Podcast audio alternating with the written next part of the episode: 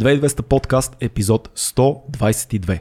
Ако ни гледате в YouTube, под това видео може да намерите линк към всички аудиоплатформи, на които можете и да ни слушате. Ако се кефите на това, което правим вече 122 епизода, станете ни от нашите патреони. Това ще ни помогне да останем независими, да си казваме нещата така както ги усещаме, да си каниме който искаме и да ни звънят телефоните в студиото без да ни скарат продуценти. Това е защото току-що изписка, че в Patreon групата сме на живо, където нашите Patreoni могат да ни гледат докато записваме този, Да. този разговор и да задават и въпроси към нашия гост в края на разговора. Супер. А важно е да кажем, че все пак имаме едни партньори, които се казват SMS Bump.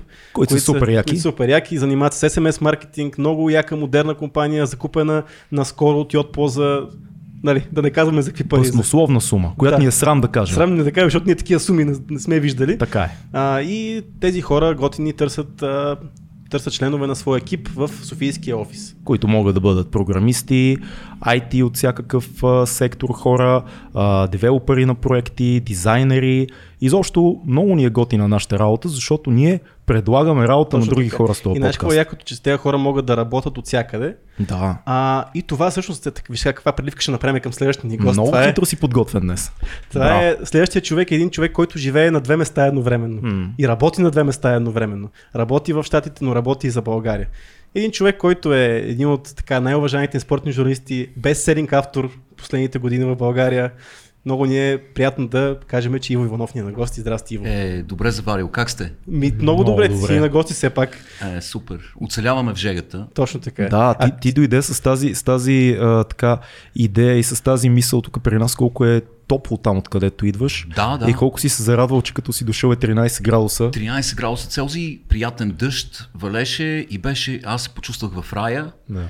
И естествено седмица по-късно и тук стана 40 градуса. Ти ли донесе жегата, Иво? Това, е, това е големия въпрос. А, аз съм виновен, изцяло аз. Еми- Давам си сметка. Еми да. Да, Като тръгне след един месец, пак ще се оправи времето. естествено. Стига ли ти един месец да си тук в България? Не, не, в никакъв случай. Прекалено много приятели, много спомени, роднини, купони, заведения, подкасти и няма време за всичко. И да, бих искал да този месец да продължи цяла година, но няма как човек трябва да работи. А всъщност ти успяваш да бъдеш в България един месец реално в годината. Един месец, което всъщност е изключение, защото в Съединените щати, както знаете, хората са работохолици, компаниите не признават годишната отпуска, човек може да вземе отпуска една седмица, 10 дена, това се смята за нормално. Да вземеш цял месец отпуска е почти немислимо, защото в повечето случаи, когато се върнеш, някой друг ще работи на твоята позиция. така че а, в моя случай аз съм си извоювал това право, тъй като работя от 25 години в една и съща агенция. Вау. И ам, това ми дава гъвкавост, дава ми възможност да взимам отпуската си наведнъж, цялата годишна отпуска наведнъж и да дойда и да предизвикам цял куп пакости тук в а, народна земя и а, да направим много бели с моите приятели, да кажем Кедъра и Коко Стойнов. И, а, Легендарни. да, а, легендарни столични дегенерати. А, Каквото и да кажем за Кедъра ще бъде достатъчно. Кедър, Кедъра трябва да го поканим, между другото. Той е, поканим, наистина е легенда на спортната журналистика и според мен ще бъде жесток човек за подкаст. Да, аз на един от неговите рождени дни, съвсем сериозно ви го казвам, това беше, мисля, че на, да кажем, е, м, 22-я му рожден ден, а, му подарих за рождения ден, отидох в тях и му подарих леген на купона. И За му да казах, че- после. Не, казах му, че от този момент нататък е легендарен. А, Да. Да, и това е, това е причината Кедъра да бъде легендарен. Има леген, действително. Увековечил си това нещо с легенда, символизирал си го. Разлезли ли сме се тук малко в нашите балкански ширини с тези а, наши идеи за голямата отпуска, за това, че не трябва да работим прекалено много. Ти, ти идваш от място и живееш последните, колко каза, 25 години на място, което логиката е бачка и много, да. Да. работохолизма е полезен, да. бърнаута е сега последните години стана популярен, но като цяло е някаква лоша болест, която да. не искаш да срещаш. Да. А, тук, знаеш, нещата са малко по... Лежа. Други. Лежа. Българина обича, нали, да си каже, какво ще ми работя са на тия, Да. къде си ми е отпуската Да. месец и половина, какво мислиш за това? Да, ами аз мисля, че а, рабо- работохолизма в Штатите е крайност. И има и друга крайност, да кажем. ам, има нали, държави, които а, почти не се работи. Нали, и, а, сиестите и фиестите преливат една в друга и... Гърция, да. Гърция, Да. там където започва да се трошат чини още в а, ранния следобед и да се вика опа и да се пие лузо и а, работата остава на заден план и според мен някаква златна среда трябва да има. Работохолизма е крайност, а, другото е крайност също. Нали, а, има и по-лошо и от а, Съединените щати. Нали, погледнем Япония Южна Корея, нали, там вече човек е роб на компанията си и така нататък. Но А в Северна Корея е роб на правителството си. а, именно. Но а, трябва човек да отделя внимание и на, на себе си, на, на времето, а, което прекарва с родителите си, с роднините, с приятелите, защото в крайна сметка с годините си разбирам, че най-ценната валута, която притежаваме е нашето време. Така То е. отминава, а, изтича и ние не можем да го върнем. Единственото нещо, което всъщност не може да купим. И така че, колкото може повече време отделяйте а, на себе си и на хората, които обичате, защото в крайна сметка един ден кариерата ви ще завърши, ще ви дадат един часовник за пенсионирането и ще погледнете назад и ще установите, че да, може би сте реализирали нещо в кариерата си, направили сте нещо, но а, най-важното нещо е а, са хората, които са си отишли, родителите ви, времето, което сте изпуснали да прекарате с малките си деца, които са пораснали. Това са най-важните неща в живота, според мен. Да. Ти сега все пак си изградил, освен кариера и семейство в Штатите, което вече имаш нещо, което наистина да те, да те държи там. Да. Но все пак в първите години имаш ли това чувство, че губиш време с близките си, губиш време с приятелите си? Стоейки там на толкова хиляди километри, не можеш да си дойдеш е така, когато Да. решиш. Чувстваш ли, че предаваш по някакъв начин не страната ти, а по-скоро близките ти? Да, да, да. Аз бях известно време безтегловност, както повечето емигранти. А, ти попадаш в една дуалистична ситуация, в която не си нито тук, нито там. М. И търсиш отчаяно националната си идентичност. Нали? Искаш да разбереш коя е истинската ти самоличност. Дали е тази, дали е онази. И има една такава опасност, която можеш да не бъдеш нито там, нито тук. А, можеш да изградиш една микробългария там, в която да функционираш с един малък кръг българи, да живееш 10-15 години без да научиш езика, а, да свикнеш да живееш тази микробългария. Да кажем в Чикаго има български вестници, български магазини, български адвокати, български училища, български църкви и така нататък. Това ни е Да. най-голямата общност, всъщност, нали така? Да, да. И опасността е да станеш зависим mm. от тази малка общност и да не можеш да функционираш в обществото, когато се наложи да излезнеш от този кръг. Mm.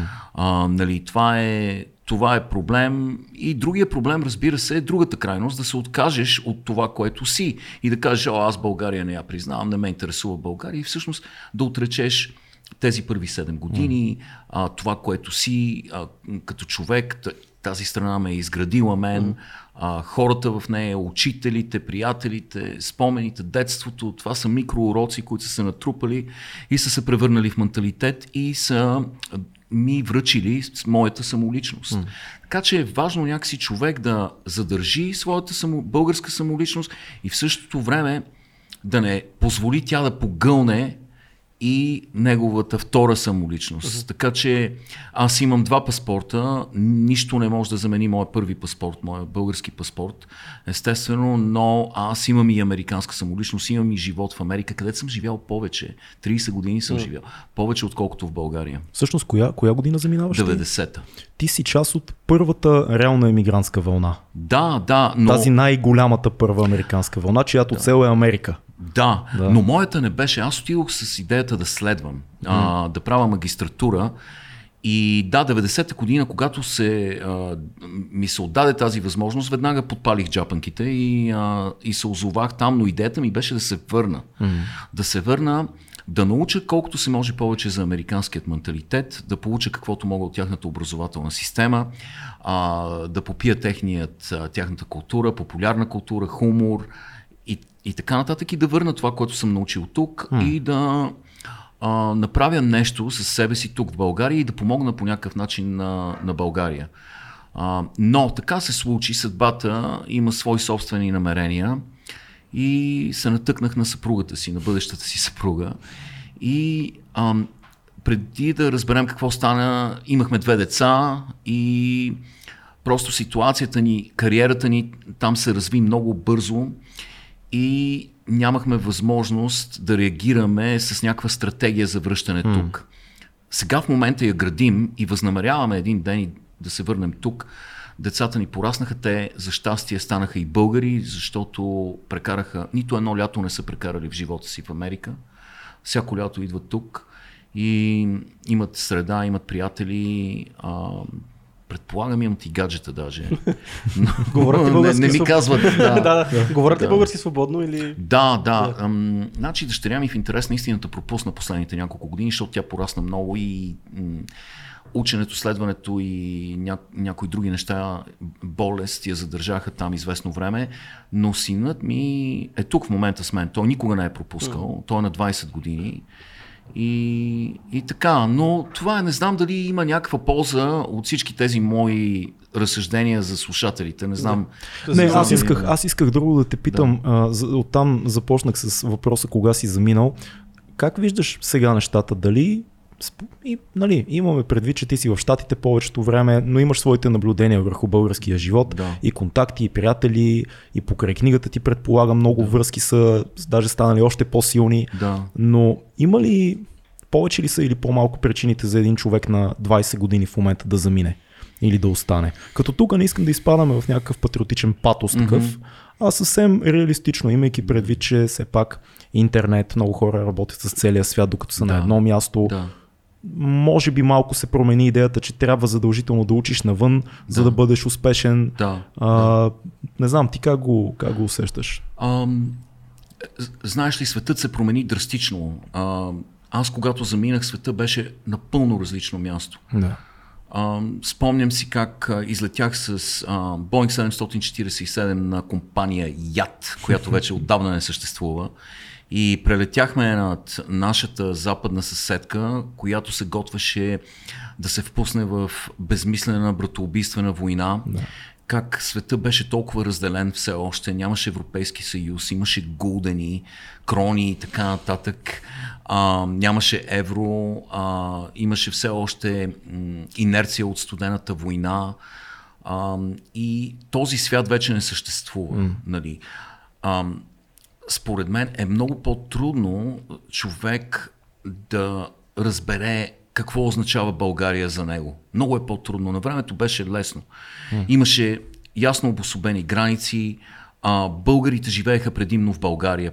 В Америка беше голяма рядкост да срещнеш българин 90-та година. Голяма рядкост.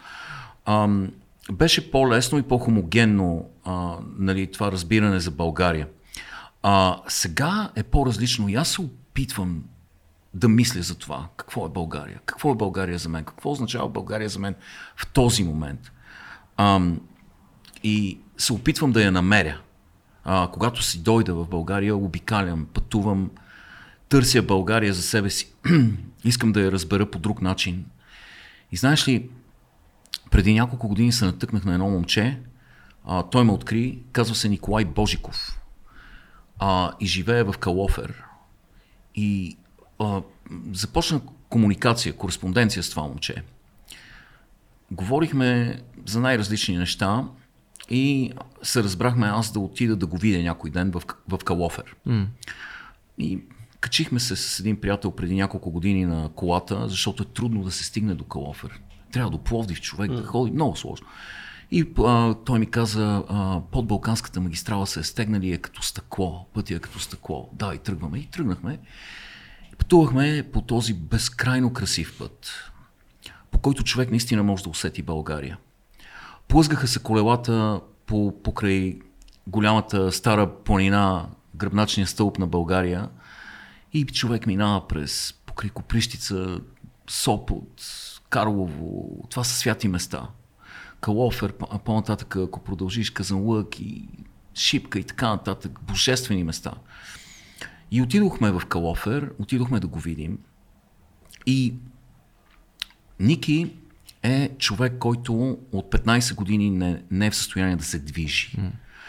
Той е в състояние да движи само показалецът на лявата си ръка. Това е всичко, което може да движи. Той не диша сам. От 15 години той е на същият респиратор, който се използваше в COVID отделенията. Всеки, всяка секунда от живота си той зависи от този апарат, който диша вместо него. А, той е а, а, болестта му се е развила някъде около 15-16 годишна възраст а, и става дума за мускулна дистрофия, рядка болест, която малко по малко отнема моторните му функции. И а, Ники Божиков и неговите родители са най, може би едни от най-изумителните хора, които съм срещал. А, родителите му са лъчезарни хора, Тодор и Теодора, а, които са пълни с положителна енергия и живот, винаги усмихнати, винаги готови да посрещат гости. И Николай е същия. Той е, е създал мрежа от приятелства не само из България, но и извън България. А, използвайки една мишка и компютър, който е разположен от баща му, е направил невероятна система, за да може той да пише в социалните мрежи да създава приятелства така, както създаде приятелство с мен, да комуникира с хора и той самият е много находчив, интелигентен, умен и пълен с идеи и мечти, най-важното мечти. И той си организира самостоятелно а, пътувания а, свързва се с компания, да кажем, която а, управлява вертолети. А, вертолети за, да кажем, за медицински спешни случаи. И казва, искам, винаги съм мечтал да летя, да летя на вертолет. Има ли начин? И хората казват, да, има начин. Има начин, Николай. Поставят се някакси на негово място. И си казват, ето един човек, който мечтае и който протяга ръка към мечтата си и ние сме неговата мечта, която трябва да протегне ръка към него. Идват с вертолета, взимат го и обикалят над цяла София с вертолет. И той е на върха на щастието. После се свързва с друг човек и казва, много ми се иска да пътувам на джип, Grand Cherokee. Винаги съм си мечтал да пътувам на Grand Cherokee и да правя офроудинг с баща ми. И те казват, няма проблем. Това е компания, която дава коли под найем. Отиват, дават му джип, обикалят цяло Родопите, а, иска да отиде до Гърция, отиват до Гърция. Пак той организира всичко. Родителите му са хора работници. Цял живот са работили. Баща му работи в българска роза. Ця... Той е, може би, не може би, сигурно е човекът, който е работил най-дълги години в българска роза. Майка му работи в фабрика за лагери. И това са хора, които цял живот са работили. Той не може да съществува една секунда без тяхната помощ. Така че те си редуват смените, за да бъде един от тях винаги с него. В Калофер няма болница, няма лекари, няма никой. Те са лекари, те са фелчери, те са медицински сестри, те са анестезиолози, те са специалисти по респи, респирация. Ам, направили са му божествена в една скромна къщичка, божествена стая. Ам, той е фен на ЦСК. Аз не съм. Обаче ЦСК а, заслужават уважение, клубът, тъй като цялата му стая е в подаръци от клуба ЦСК те го водят на мачове с сложните му апаратура, машини. А, какво исках да кажа с цялата тази история? Какво исках да кажа? А, когато човек отиде в Калофер, в сърцето на България, човек усеща България там, в планината, в къщичките, които са се изтърколили от, от хълмовете надолу и са посипали Стара планина, в историята, а, Калиф, на Калифер Войвода, на Христо Ботев, на Васил Левски, на, на Вазов. Всичко е там. Цялата ни история, изстрадана история, нашите мъченици са там. А, природата ни е там. Тя се усеща във въздуха, във всичко, в розите, в, в горите. А, когато минеш по този път, който е като стъкло и стигнеш до този човек, почваш да разбираш България. А, това е истински българин, който ми показа, че всички останали българи са добри хора. Добри хора, които уважават мечтата, уважават стремежа на един човек лишен от нещо и го обичат. Това са хора, които не го познават. Знаеш ли, че а, ваш колега, който е голям фен на Левски, може би най-големият фен на Левски, а, е приятел с, него.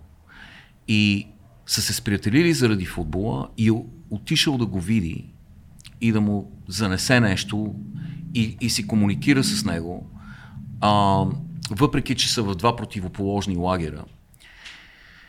Така че понякога търсейки България, аз вече не виждам, трудно е човек да разграничи границите. Границите почти не съществуват вече. Обаче аз открих България в, в неговата история защото той е един мозък, един пръст и едно сърце.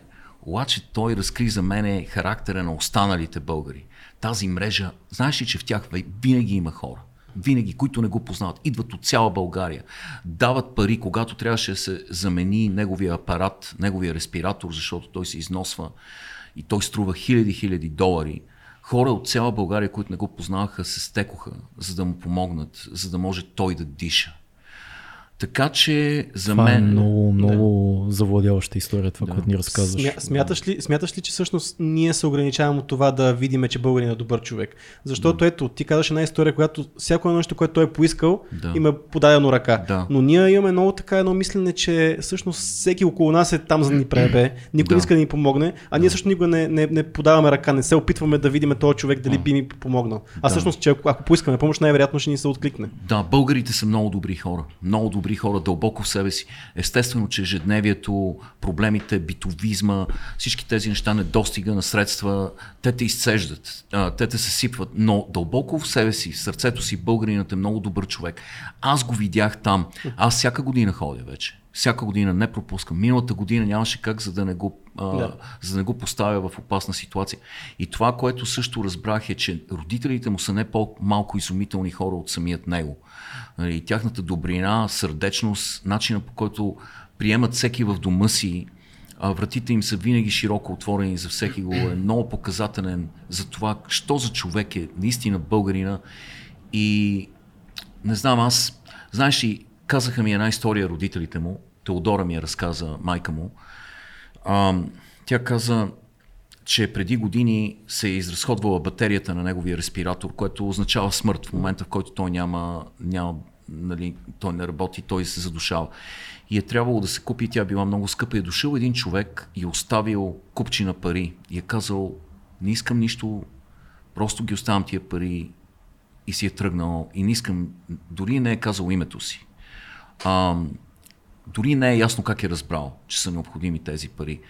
Та, такива хора са българите. А, има я и тази история по нашите земи. Не ги чуваме много често тези истории. Това е а, трябва, проблема. Да. Някакси не са секси за медиите. Да. Тези истории никой не смята, че са секси. Да, от време на време се появява нещо, да. но не може и да виним хората, които са станали много скептични, даже цинични към много кампании напоследък, измамни кампании и така нататък, събиране на средства. Да, да. И е много лесно сякаш човек да си каже, Отказвам да проявя внимание към такава история, защото може там да има някаква измама, Не, която мен ме чака. Да. да. И от време на време има, може би. Н- много е вероятно, но това не да, значи да, да. да затваряме очи. Аз по-скоро друго си мислех какво ли е било за това момче, когато е а, слушало книгата ти, защото Кривата на да. щастието е пълна с истории, в които ти показваш силата на човешкия дух. Аз от това, което ни разказа, веднага се сетих за а, примерно историята за бореца Кайл Мейнард, да, която е абсолютно едно към едно история за силата на това как можеш да преодолееш нещо, което е отвъд човешко, отвъд героизъм, не знам каква е думата, да, да. извънземно е като преодоляване това усещане. Да, знаеш ли, ам, когато влезнеш, отвориш вратата на стаята на Николай, първото нещо, което те поразява са очите му. А, това са щаст... очите на щастлив човек. Това е човек, който е обездвижен вече, той е впримчен в тялото си. Нали. Усмихнат, лицето му сияе и той говори с очите си. А, в един момент си даваш сметка, че ти говориш с него. Той по принцип разговаря с мен с компютъра uh-huh. си. Нали, но в един момент аз усетих на втората, третата година усетих, че ние си говорим без, без да имаме нужда от компютър. Просто с поглед uh-huh. се разбираме. Той започва да ми казва нещо на компютъра и аз вече знам какво ще ми каже. И, и му го казвам и той спира да, да, да пише на компютъра. И, а, така че това е един щастлив човек. Как е възможно, хората ще се попитат, как е възможно да си щастлив? Uh-huh. Защото той обикаля. Той обикаля хората с, чрез интернет. С, слава Богу, толкова, толкова демонични неща създаде интернет, но ето това е едно от хубавите неща, че даде възможност на Ники да мечтае и на хората като него да мечтаят, да пътуват, да обикалят хората, да дадат възможност на хората да се запознаят с тях, да има гости в тях непрекъснато, да се запознава с нови хора и нови вселени, да чете, да учи. Кайл Мейнард имаше една интересна мисъл. Едно нещо, което запомних, а, аз не нося много цитати в себе си, но обичам да, да запаметявам mm. цитати. Имам няколко, които знам. Един от тях е на Кайл Мейнард. Кайл Мейнард е роден без крака и ръце. No. И стана борец. Свободна борба. Без крака и без ръце. Как? Как? Как? Изработил си е хватка с брадичката си. И е невероятно силен. Той е един мускул. Нали? И той се извива, намира начин да спъне противниците си, да ги свали и с брадичката си прилага хватки и печели. Печели битки срещу... Хватка, хватка която да. казваш, те заедно с треньора му разработват тази точно хватка. Така. Тя е специално да. измислена от треньора му за него. Точно така, да. точно така. И, но фактът, защо се е стигнало до там? Защото той нито за миг не е гледал на себе си като човек, който има някакъв недостатък. Той винаги е смятал, че той ще бъде борец и ще, и ще бъде успешен борец. Колкото и да са му казвали, че никога няма да се случи. И той каза нещо много интересно. Противниците му са се оплаквали. Казвали са, ми ние не знаем как, ние сме тренирани да прилагаме хватки на хора с крайници. Нали, това са нали, фундаментални похвати в борбата. И, и те казват, ние не знаем как да приложим хватките си срещу един гърчеш се мускул. Нали, той затова ни бие. И когато му го казали това на Кайл, той, той се усмихнал и казал, моята мисия е изпълнена. Защо? Защото аз винаги съм вярвал, че няма недостатък на този свят, който да не може да бъде превърнат в преимущество. А, и това е нещо, което хората трябва да го запомнят. Mm-hmm. Да го запомнят и да го носят със себе си. Няма недостатък на този свят, който да не може да бъде превърнат в преимущество. И когато изпаднете в ситуация, в която се съмнявате в себе си, която мислите, че няма да можете да победите или няма да можете да направите някаква презентация в работата или да постигнете нещо, спомнете си за Кайл Мейнър, човека без крака и без ръце, който беше борец, който си завърза гуми а, автомобилни гуми а, за тялото и слазайки се изкачи на връх Килиманджаро. Целия в кръв. А, нали, това е, а, който е успешен бизнесмен и познай какъв е бизнеса му. Има зала за фитнес, която се казва No Excuses. Да. Без оправдания. No Excuses. Точно така. И а, и а, така че да, действително, Ники Божиков е такъв човек и когато човек си тръгва от там и се качи на колата и пътя е като стъкло и се отдалечаваш от Калофер и от него, тогава усещаш, че си тръгваш от самото сърце на България.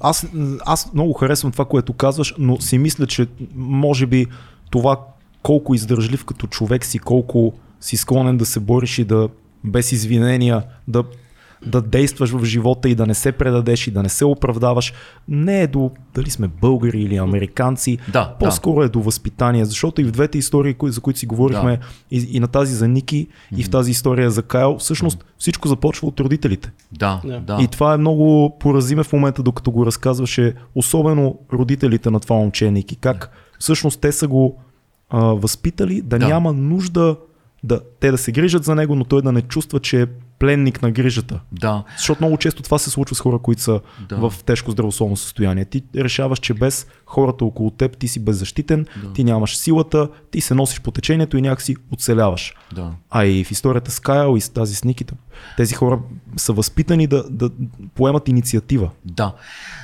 Миналата седмица бях при него м и а, баща му ми каза, че заминават на море и самата идея, че това момче заминава на море, кой, знаеш ли колко много апаратура е свързана с, с цялото това нещо? Нали?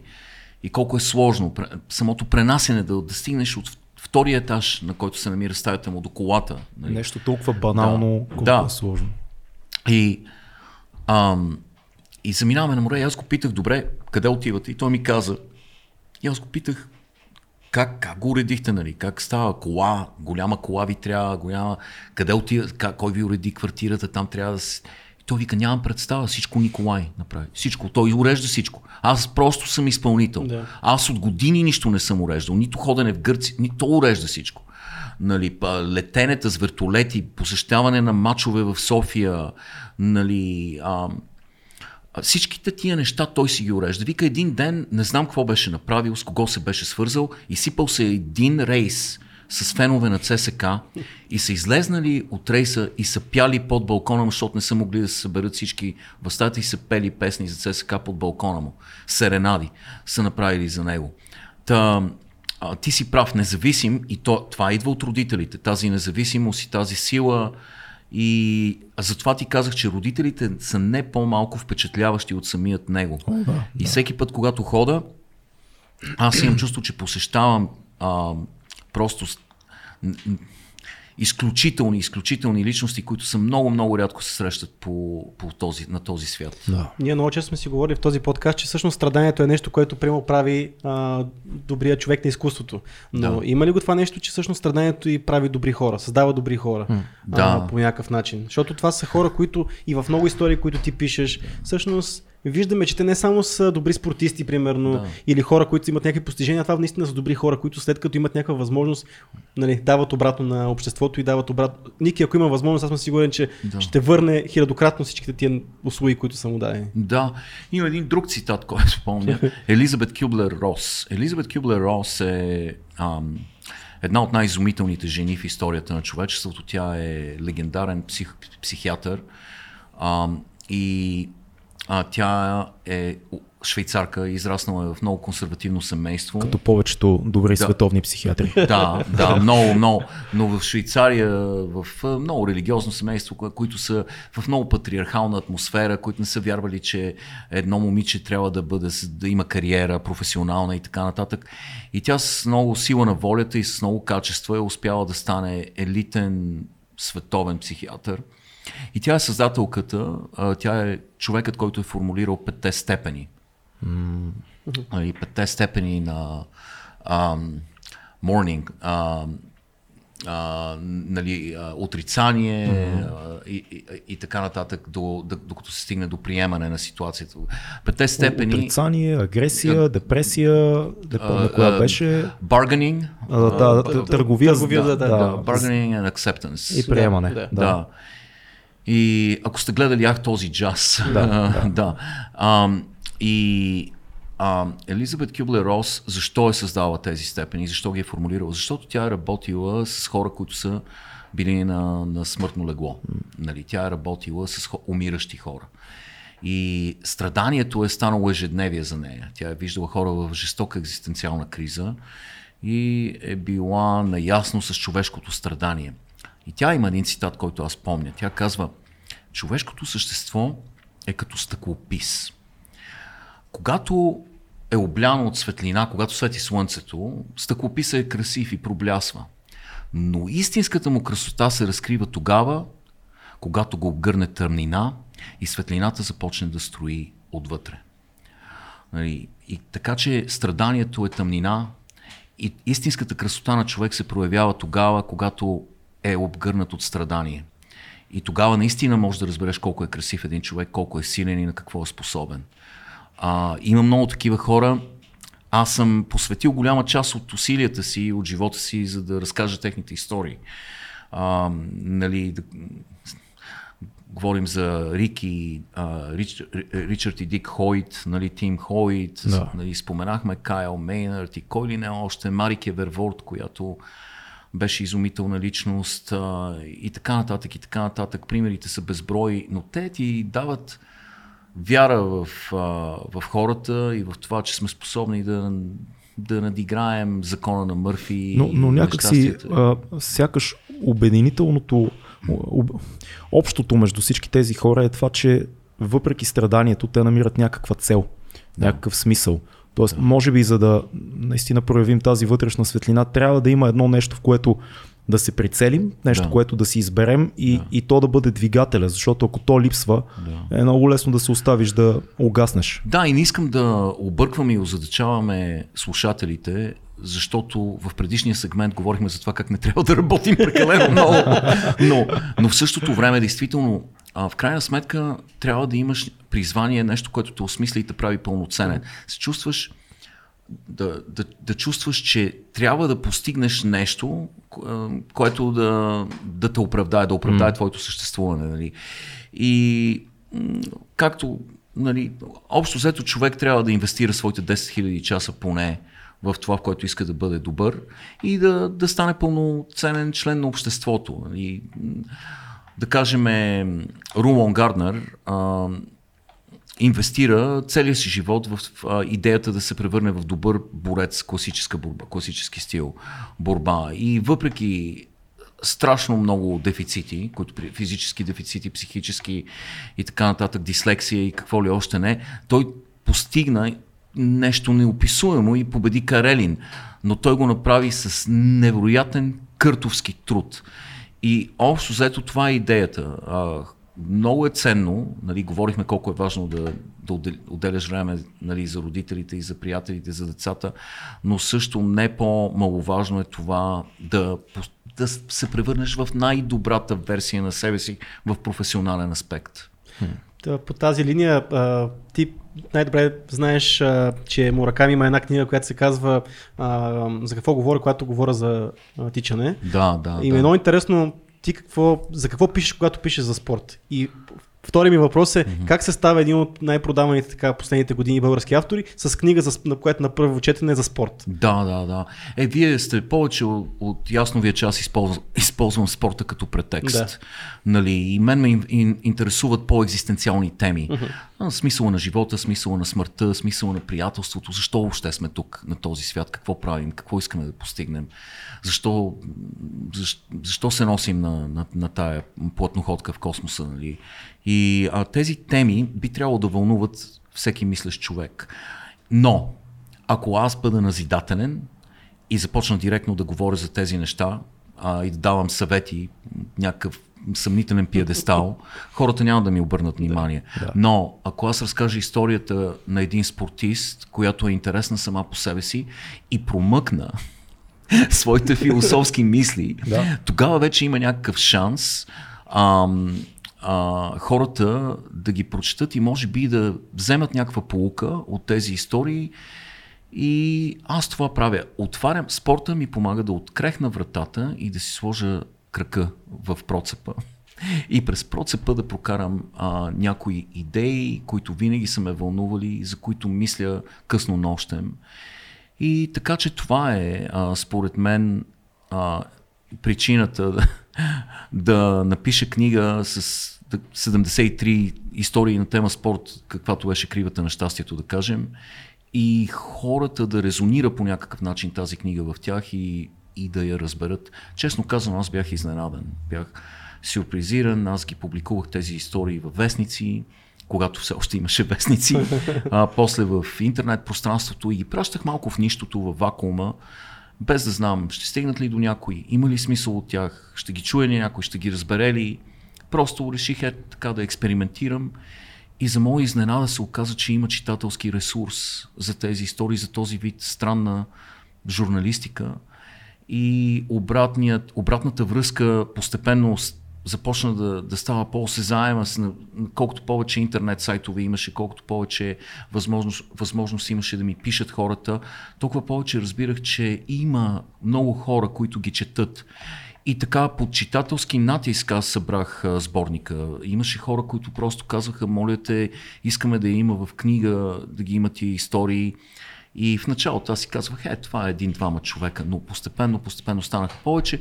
Публикувах книгата и тогава вече беше голямата изненада, защото 2014 година а, просто беше колосална изненада за мен. А, интереса към, към тези истории, публикувани в продължение на 15 години, а, много от тях стари, но явно все още актуални. И, и така, така се Те днес, между другото, седат, а, да. а, книгите ти седат на челните места, където са бестселерите в големите книжарници. В... Така че и това много, за толкова години вече да. все още тази книга се чете. И много Това често ние караме нашите гости да ни препоръчват книги в подкаста да. и на теб в края на разговор ще, ще имаме да. тая молба и към теб, но твоя, твоята книга е една от най- често споменаваните книги, препоръка, какво да. някой трябва да прочете, което е много готино. Аз имам а, усещането, че някои от историите ти имат направо митологичен характер. Mm-hmm. Ти казваш, да, те може би не са актуални вече, да. те са стари, те са, може би човек не се интересува от спорт, да. но някакси има абсолютно архетипен път на преодоляване в да. тях и може би това е причината толкова много хора да ги усещат. Хората имат нужда да чуват истории mm-hmm. за някой, който е тръгва от точка А, в която да. не е окей, okay, преодолява неща и стига до точка Б, в която живота му е вече нещо друго. Да, и има и нещо друго. Аз а, промъквам себе си в историите от време на време. Mm. А, аз, а, когато отидох в университета в Канзас, а, се сблъсках с а, работата на Хантер С. Томпсън. А, Интересна личност. Да, но колоритна личност. Да. С много от а, възгледите му не съм съгласен. Mm-hmm. А, и с алкохолизма му не съм, съм особено съгласен, но Ам, Както се казва, характера му, бил е луд характер, по цялата глава. Да, бил, бил е луд по цялата глава. да. Ам, и, но това, което аз разбрах, когато прочетох неговото първо есе, а, посветено на надбягването, конното надбягване в Кентаки Дърби, аз си дадох сметка, че тази гонзо журналистика, както той я нарича, uh-huh. дава възможност а, на автора да промъкне себе си в историята. И това на пръв поглед изглежда нарцистично, но какво се случва? А, историята придобива повече автентичност и плът и кръв. Uh-huh. И читателя започва да й вярва повече. Особено когато оголиш а, емоциите си а, и разкажеш нещо за себе си, което е лично но се вписва в, в дадена история, тогава някак си, ако си искрен, ако си искрен, а, хората реагират положително и реагират на същата частота. Аз а, има истории, които са, аз съм го казвал много пъти, това, че аз не мога да ги прочета и не съм ги чел нито веднъж, които аз съм написал. Просто не съм в състояние, защото съм седили в емоционално отношение, но това, което разбрах е, че когато има сълзи и по клавиатурата ти, има сълзи и по страниците а, на книгата, която чете читателя. Нали? Защото ти си плакал докато си ги писал, така че те го усещат хората, добрите хора, а, с които вкантиш в една и съща частота, го усещат това. И според мен в това има нещо поетично и красиво и може би затова книгата все още се чете. Надявам се да не се превърне в клише а, кривата на щастието. Нали, надявам се хората да не, да, не, да не получат някаква обратна реакция, когато нещо е твърде преекспонирано, нали, да, не, да не стане а, своят антипод, да се превърне в своя антипод. Защото действително това е искрена, искрена книга, писана от сърце. Много е интересно това, което каза за гонзо журналистиката. Между другото, много хора не се замислят, че сякаш, особено последните 10 години, заради интернет, имаме нова вълна гонзо журналистика. Да. И тя не е задължително свързана с писане, понякога става дума за нов тип влогъри, журналисти, не. подкастери, но можем ли да кажем, че гонзо журналистика е момента, в който автора става един от персонажите в историята. Да, и всичко, всичко се пречупва през него самия и неговата история се вплита с събитието, да. а не класическата форма на а, Обективния, обективния наблюдател, да. който отразява. Да, да, защото аз а, идвам от един свят, а, една генерация, която гледаше на журналистиката като, просто огледало на обективната действителност. Ти отразяваш. Камера на страната. Да, да, ти отразяваш дадено събитие или дадена личност да. а, и си, трябва да си безпристрастен, не трябва да коментираш, трябва да е всичко да е фактология, но аз не исках да правя това. Не исках. И когато се натъкнах на Хантер С. Томпсън, аз отидох в библиотеката и открих всичко, което беше написал и разбрах, че може го и така. Може да вкараш себе си в една история а, и да помогнеш на читателя да й повярва на друго ниво. То има ли друг начин изобщо? Аз си задавам а, напоследък въпроса, има ли изобщо обективна журналистика? Защото каквото и да правиш ти, да. дори да не го признаваш, ти винаги намесваш себе си Супер. или нечи интереси в отразяването на всичко. Не, вече нечи интереси. Да. Ми, може да си, може да е да, личността ти. Дори да. начина по който ти интерпретираш, ако се постараеш най-обективно да опишеш какво има на тая маса, да. пример, ти се ще започнеш от нещо. И това от какво ще започнеш зависи от теб. Да. И, и това вече е пак някаква липса на обективност. Тоест ти можеш да кажеш има микрофон, а може да кажеш има и череп. Да. Мисъл, винаги липсва обективност. Защо се стремим, защо се е изградил този модел в официалната медийна журналистика през годините да поднесем да създадем иллюзията за обективно поднасяне на информация, а просто не си признаем и накажем хора, това е нашата гледна точка към да. тази информация. Да, да, да. Да, прав си, винаги има субективен фактор, но ти навлизаш много, ти, ти отиваш към, към кантовата философия и започваш да, да, анализи, да анализираш самият език. Нали, а, така се случва понякога. Затова имаме 3 часови подкасти често. А, критика на чистия разум mm. в журналистиката. Да. Но да, но а, има го този елемент на субективизъм, естествено, но аз вече, нали, аз подходих вече по по-различен начин към всичко. Аз винаги съм искал да правя нещо различно, винаги ме е било страх да се превърна в стереотип, винаги ми е било страх да повтарям себе си, а, нали, винаги съм искал да правя нещо по-различно и Хантер С. Томпсън, тази концепция ми даде смелостта mm. да да вложа себе си, да вкарам повече от себе си. Тази инжекция помага на историята и а, в крайна сметка и дава допълнително измерение, да. като че ли. И хората го усетиха и знаеш, аз имах късмет, защото аз започнах да, да пращам историите в 7 дни спорт, вестник, който вече не съществува. Аз го помня, 7 да. дни спорт. Помниш? Да, да. Ние сме поколението, което помня. Да, помня. да. И, а, и тогава това беше крайно нестандартно крайно странно.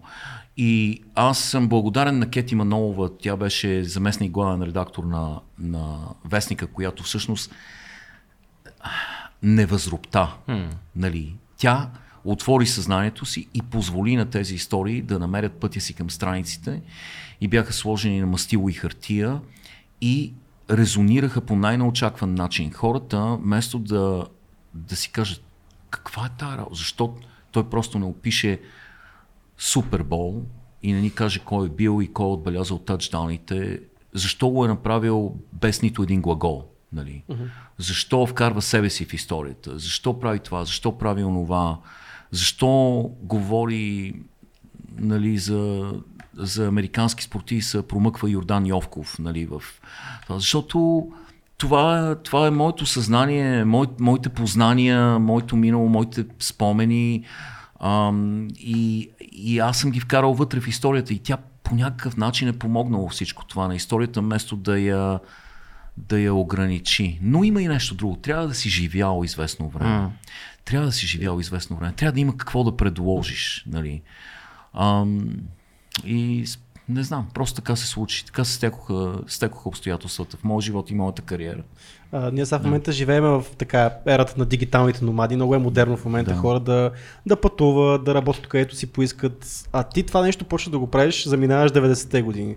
А, как се случва това дигитално номадство преди да има дигиталното изобщо? Как да. изобщо продължаваш 30 години да правиш това, което правиш от толкова отдавна? Да, дигиталното номадство и между другото има много дигитални номади, които избират България да, факт. За, факт. за свое гнездо. Да, защото с много причини, нека не се впускаме, това е друг разговор. Yeah. Но какво ти кажа, аз винаги съм усещал, винаги съм искал да бъда глобален гражданин. Нали, говорихме за това какво означава България и колко е важна. Но когато летиш със самолет и прелиташ на цяла Европа, над Атлантическия океан, Америка, Канада и така нататък, ти не виждаш граници. Континентите не са удобно отсветени в различни цветове, обозначаващи територии, нали, граници, държави и така нататък. И ти си даваш сметка, че ние всички живееме на едно много крехко и малко кълбо, което трябва да споделяме и трябва да, помагаме, да си помагаме един на друг, да изграждаме глобално отношение към това кълбо. Така че аз винаги съм имал известно космополитно и м, така а, глобално отношение към света. А, и винаги ми се искало да търся обединяващи теми. А, когато заминах, нямаше имейл още. Нямаше имейл.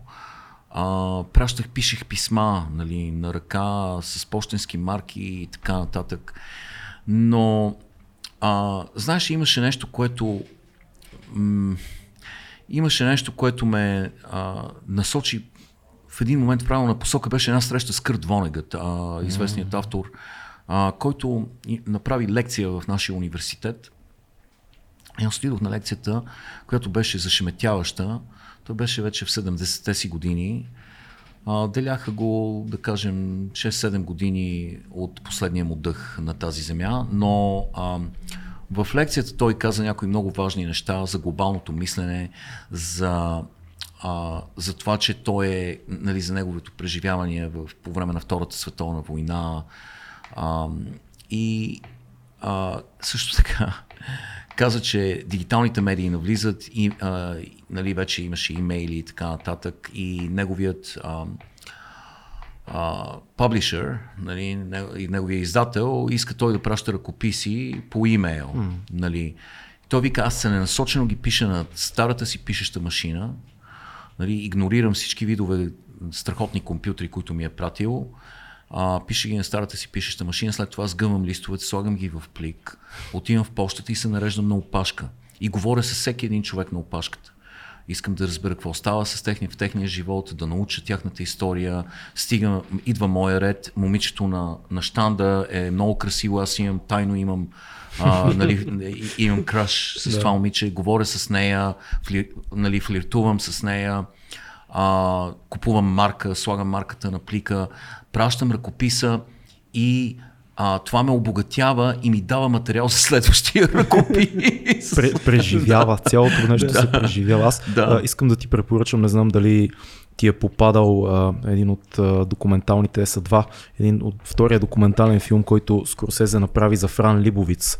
Да. А, Netflix, не знам дали го гледа последния. Да, да, гледа, тя е, е много смешна. Жестока е и тя също говореше за това как тя е един от най-вече легендарните жители на Нью Йорк, нещо като местна да, забележителност, да, да. но тя отказва а, да има телефон, да. отказва, като цяло има нали, проблем с дигиталната технология, но тя казва, през последните 30-40 години аз видях как хората ходеха нормално, после наведоха глава и в момента казва, аз се чувствам като единствения последния останал човек в Нью Йорк, да. който върви и вижда какво става около него. Да, аз, да. аз никой не гледа, никой, дори когато казва пресичат, не гледат. Да, да. Много забавна личност, но напомня напомни ми, също тя пише на ръка, нали, през да, цялото време. Да. А, Вонегът е много, много любим автор, говорили сме за него в подкаста. Да. Кои са другите твои герои на перото, така да кажем? Автори, които са те вдъхновявали. Да, да, да, ти, ти усети, че аз съм а, любител на абсурдизма. Да. А, нали, и човек по всяка вероятност ще открие в,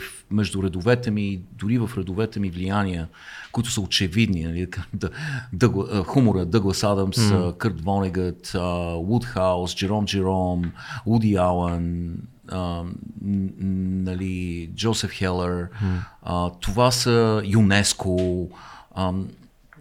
това са влияния, които английският хумор, те, те са навсякъде. Рейман Чандлер.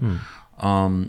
Що се отнася до любими автори, а, Стайнбек продължава да бъде любимия ми автор и на изток от рая продължава да бъде любимата ми книга. Hmm. А, нали, аз съм споменавал израза Тим Шел, а, който е директно от изток от рая и означава ти можеш. Yeah. И много други неща. То е многозначен, много, многозначна дума. А, други обичам, а, винаги съм обичал фантастиката, както повечето а, хора, които са израснали в моята ера, а, Библиотека Галактика. Библиотека Галактика беше спасителен пояс за нас и на практика няма фантаст, който да не обичам от това време. Нали, Колко книги от библиотека Зимов. Галактика в библиотеката на родителите ми. Просто имаха да. отделна, отделни лавици с библиотека да, Галактика. И, да. и жестоки обложки имаха тия книги. Да. Просто обложките бяха произведение на изкуство само по себе си. Страхотни и художничката, основната художничка, трябва да видите в интернет, тя е mm. легенда. Нали, сега, между другото, направи, ако не се лъжа, пак тя направи корицата на а, една книга, която моят приятел Васко Върбанов създава в момента за историята на ръгби спорта в, в, в България, но, но това е друга тема. А, други автори, а да, Айзък Азимов, Артър, Артър Си Кларк, да а, а, други, Рей Бредбъри, с когото също се запознах. Запознал се с Рей Бредбъри? Да. А, разкажи ни за това. това е много сериозно. А, Рей Бредбъри а, живееше в Лагуна, а, което е Оранж Каунти, община Оранж. Това е квартала на, на богатите. Е, така, това е легенда. Това е легендата. Е, да, сме гледали сериала. Да, да но не е точно така, защото да.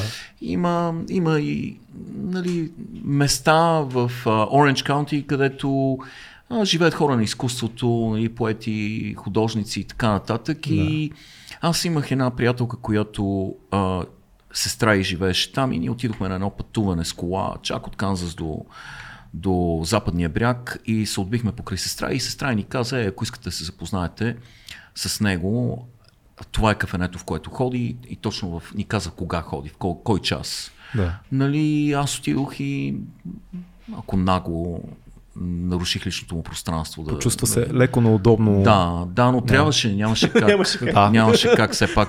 А, Не се един, притеснявай, аз един преследвах шанс. Кирил Маричков по една улица тук край парка Заимов преди няколко дни, но това е друга история. Да, да, да. А, и аз имам една такава история, защото ам, аз пък бях съсед а, дълги години с а, друг автор а, от бит генерацията, Уилям С. А, който е автора на Голия обяд, а, Да, да, да. Джанки и така нататък. Редом до Керуак и Гинсбърг Да, и така да. нататък също толкова голям. Да, с Гинсбърг се срещнах също и с а, Уилям С. Бъроуз съм се срещал много пъти, но първият път, в който беше много, много смешно, защото Уилям С. Бъроуз беше призрачна фигура. Той mm. ходеше облечен в един дълъг балтон, с, винаги с много старомодно, старомоден, като бомбе. Mm-hmm. И беше много, много слаб, дали от употребата на хероин, всички през тези десетилетия, О, да. дали, но беше изпит, като призрак се носеше. Из града виждал съм го често в магазина, но имаше една божествена, един есенен следобед. В квартала го видях да ходи а, по улицата, по тротуара и беше, нямаше жив човек в нашия квартал. Той е много красив квартал, стария град и улицата, бяха, улицата беше осеяна с листа. Но беше приятно и слънчево, много хубаво време и листата бяха изсъхнали и пръщяха, като стъпиш върху тях. И аз видях Уилям, Уилям С. Бърълс на около 20 метра от мене да ходи по тротуара и си казах, не знам защо, не знам защо тръгнах след него. Както ти си тръгнал след Кирил. И... Аз знам защо тръгнах след него, за да го поканя в този подкаст. Но, но не трябва да го разказвам това сега пред Да. зрителите, защото ще Да. питат кога ще дойде, пък Да. не сме се разбрали още, но Ясно. както и да е. Да. да. И така. Е, какво се прави? И какво стана? Настигна го и... И а, на, настигнах го. Оставихте ли две следи с Кирил Маничко? Разделиха се тъжно. Разделихме се приятели. да, въпреки, че ме посрещна с думите нямам пари. А, аз вървях на една и съща дистанция след Уилям Есбър, без да знам защо. Просто нямах представа защо. Следвах го известно време и това, което ми направи впечатление, е, че той създаваше усещането, че не, не стъпва по земята, защото листата не пръщяха под краката му. А по всеки път, когато аз стъпих, гърмеше. Имах чувство, че издавам гръм. И, и го следвах така едно, може би 5-6 минути и в един момент си казах, какво правя? И, и си спомних, че той е маняк на тема огнестрелно оръжие. И си казах, я аз Той да ме се- води някъде, Я аз да, преди да, да, е, да е помислил, че съм някой маняк, да се Да, да, обърне и да. да ме застреля. Той уби жена си. Да. А, не знам дали знаете историята. Не. Не. И те са били другирани в Мексико и са играли. А, не знам защо, са играли на игра, наречена Уилям Тел, която, Какво е това? която слагали са ябъл, а, сложил една ябълка Аха, на главата да, на жена да, си с- и е стрелял с пистолет в ябълката и е убил на място. Вау. И а, нали, явно са били, са били жестоко другирани. Откачени А, битници. Да, а, той, както знаеш, употребява много хероин и а, след това някак си се оттърва от, а, от присъда, нали, тежка присъда, върна се. Как се отърваваш от присъда от нещо такова? То става убийство по... По невнимание. по... То Да. се води непредомишлено или Да. нещо такова, но пак е... Ма как го доказваш това нещо? Проиграхме си на Вилхем Тел. Влияние, да, Да, влияние. влияние. Той все пак идва от много богато семейство в Нью Йорк. Но той, вместо да се върне в Нью Йорк, дойде в Лоренс, Канзас, един студентски град, където аз живея и бяхме известно време съседи. Дори жена ми обърна колата в, пред дома му и той извикал а, извикал а, бърза помощ. Никой не пострада, но... Да, това е добре. И другата ми интересна история с него и с Гинсбърг е, те бяха големи приятели И той идваше да го види от време на време в града. И а, аз отидох на една изложба. Те им, а, значи имаше изложба на картините на Уилям С. Бърлс. А аз не знаех, че е художник. И тя беше в, а, на университета в а, малка галерия. Mm. И а, в същото време Гинсбърг раздаваше автографии. Двамата бяха там и раздаваха автографии. Имаше голяма опашка. И аз се наредих на опашката и а, започнахме да се приближаваме към тях. И аз забелязах картините. И картините бяха някакви ужасяващи картини ужасяващи просто. В смисъл мрачни? Не, не, просто... Лошо. Просто недобри. Просто а, тотална ентропия, нали, на цветове и на, нямаше логика в тях. Да. Нямаше нищо. А, нали, виждали сте Джексън Полък? Да. Джексън Полък е Леонардо в сравнение с неговите картини на Уилям С. Бърлс.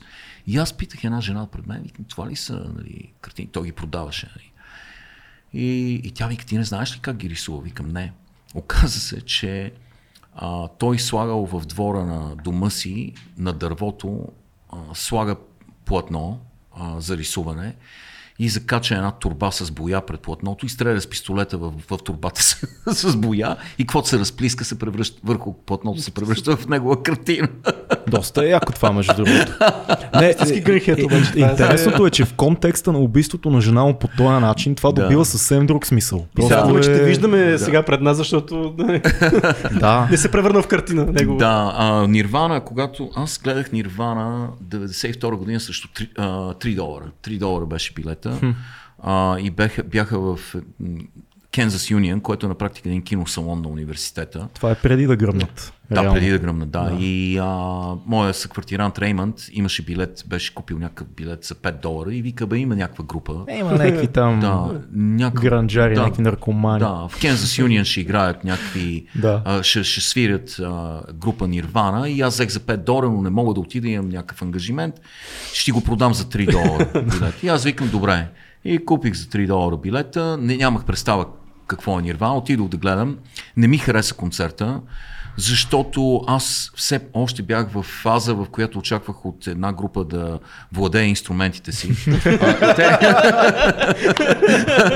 но, но те... Но, но е, това е добра фаза. Да, те бяха любители на хаоса и на дисонанса. Да. И, а, Моля ви, да, фенове да, на Нирвана, не се да, тригървайте да, в момента не, не, не. от това. Шегуваме а, се. Да, да беше, беше а, тотален хаос. Щупиха една китара, дигаха много шум, крещяха яко.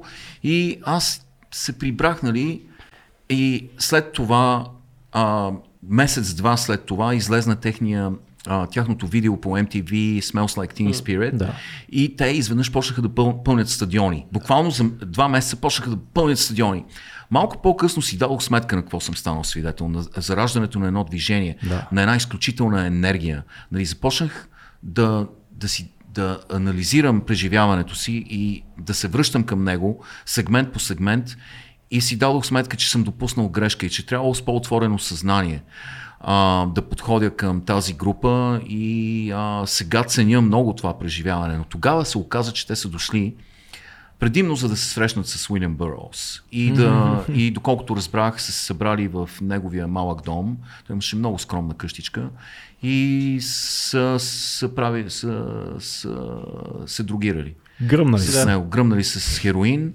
Парт. И а, значи това е една била. Виж, гръмнали се в, в, в, тази история тази, с този човек, вече става нещо друго. Да, да извинявай. Да, да, да, да, но това беше друго интересно преживяване, което. Аз между другото, като, като те разказвам, като разказваш, си мисля, че не, не, си, не си прав да, да си казваш не съм бил с отворено съзнание да. тогава. Напротив, бил си и не си ги усетил, да. но може би великата музика, е, не, това не е великата музика на твоето поколение. Да. Те са, нали знаеш, когато нещо е много яко, ти трябва да, да го усетиш ин, ин, интуитивно да. и, и хлапетата, които по това време са били хлапета, са откачили да. на нирвана, те са ги усетили от първия път и е било без размисъл. Не знам да. дали винаги е хубаво да разсъждаваме толкова много за изкуството. Аз напоследък се боря да. със себе си да не пре преанализирам някакви неща. Точно И си така. казвам, има много неща, които мен не са ме изкефили, после са станали Да. а, големи, за, значими за много хора.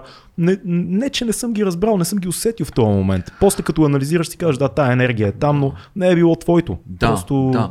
Не, и трябва не е нужно. Да. Вече всички искат да са... Трябва да, да ценим откровенността Да. а, и енергията, както ти каза. Трябва да, трябва да, да я О, ценим, безспорно. независимо, независимо от формата, независимо от формата. А, трябва да ценим това, което идва от вътре, от хубаво място, което ражда творчество и, и, и съзидание. И Нирвана бяха това. Те бяха искрена, силна енергия. Да. И в интерес на истината а, се превърнаха и в много добри музиканти а, постепенно. Овладяха и инструментите тримата, си. Да, овладяха инструментите си. Ей, до ден днешен, Да. как се казва, Дейвид а, на Foo Fighters. А, А, Грол. да, Дейвид Грол. И той- Новоселик е добър. Точно, той доказа, имай предвид барабаниста на Нирвана, Да. кой, колко повлиян от а, а, Кобейн и изобщо от цялото, защото е- е ясно, Нирвана е като цяло е one man show с приятели. Да, нали? да, А, да.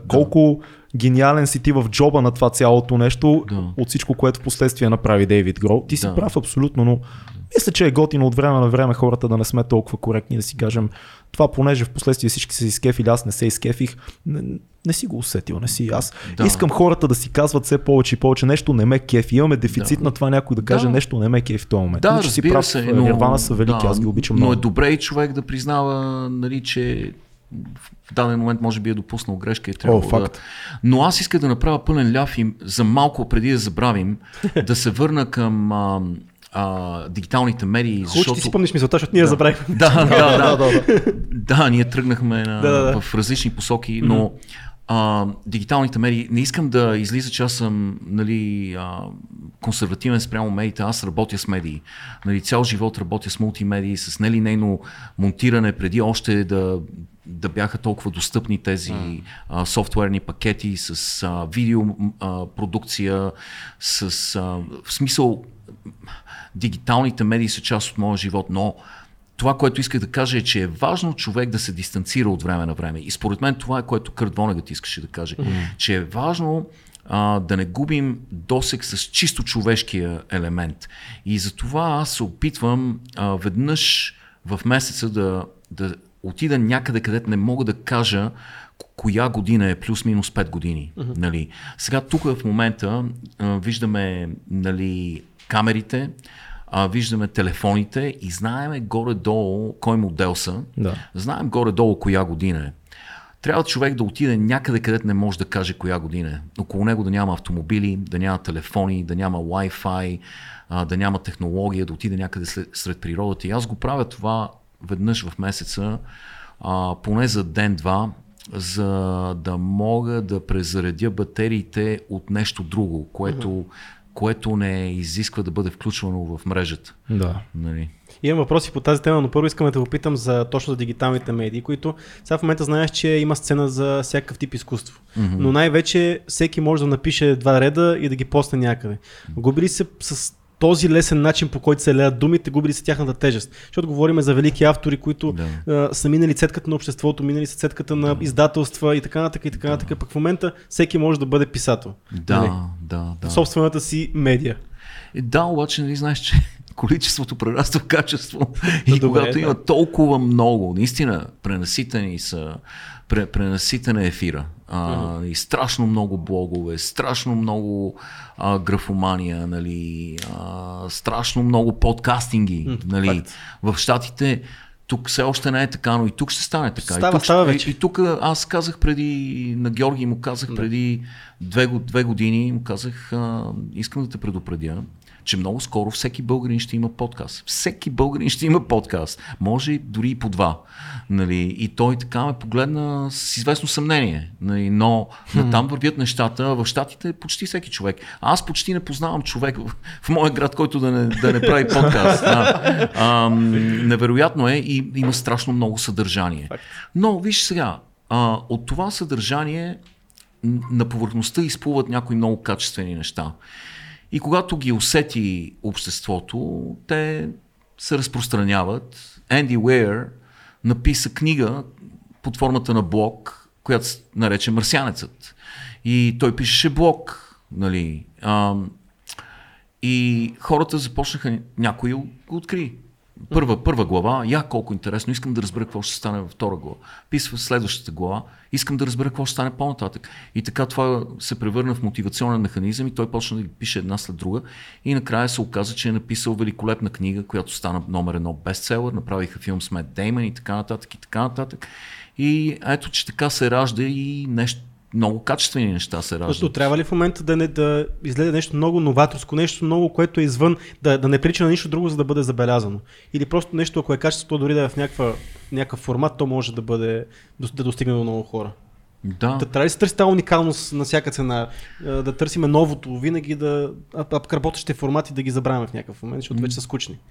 Това е много опасно. Да. Да, да, и чу... хората търсят новото непрекъснато. Хората са устроени така, че винаги да търсят нещо ново, ня... нещо ново, а, да открият нещо ново, да изкопаят нов скъпоценен камък. В същото време в някои много, от някои много елементарни неща се раждат шедьоври. Аз написах една статия посветена на музиката преди време а, и нали, за значението на музиката в живота ми, в живота на моята генерация, нали, за това как ни е променила, а, как ни е помогнала да еволюираме. И една от, в ед, един момент от тази статия стана дума за едно момче и едно момиче, брат и сестра, които направиха кавър на Hero ам, в кухнята си. А, тяхната сцена бях, беше купчина неизмити чини и разхвърляне на кухня и хаос, нормален в един малък апартамент и ам, един Yeti най-обикновен USB микрофон, включен в лаптопа и техният кавър на Hero беше по-хубав от самата песен, от оригинала и събра стотици милиони а, гледания и, и ми помогна да напиша тази статия. Нали. Така че понякога в, а, без да има нов формат, без да има нещо ново, имаш просто една китара, едно момче и едно момиче, които обичат музиката, обичат една песен, правят своя версия и имат един скапан микрофон, правят нещо, което да вдъхнови хората, да направи деня им по-хубав.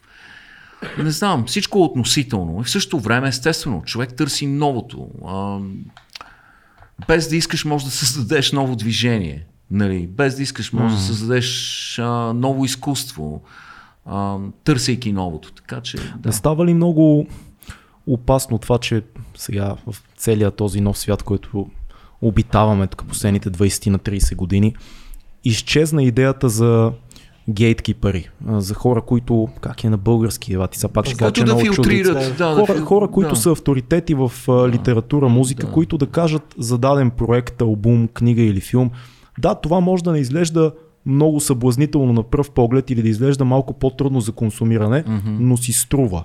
Може да изглежда малко по-ретро, но е класическо. Тоест да, да едни такива хора, които малко да насочват каквито са били, by the way, и Вонегът, каквито да. са били, каквато е и Фран Либовиц в момента в да, нью-йоркската сцена и така нататък. Хора, които какъвто е Скорсезе, хора, които Да. казват, ей, пичове, знам, че търсите винаги най-новото, най-хип, най-модерно, но тук има нещо, което е ценно, положете малко усилия, доверете ми се, аз съм бил там. Да. Някак си все повече и повече масово значи добро, ако не е масово не става.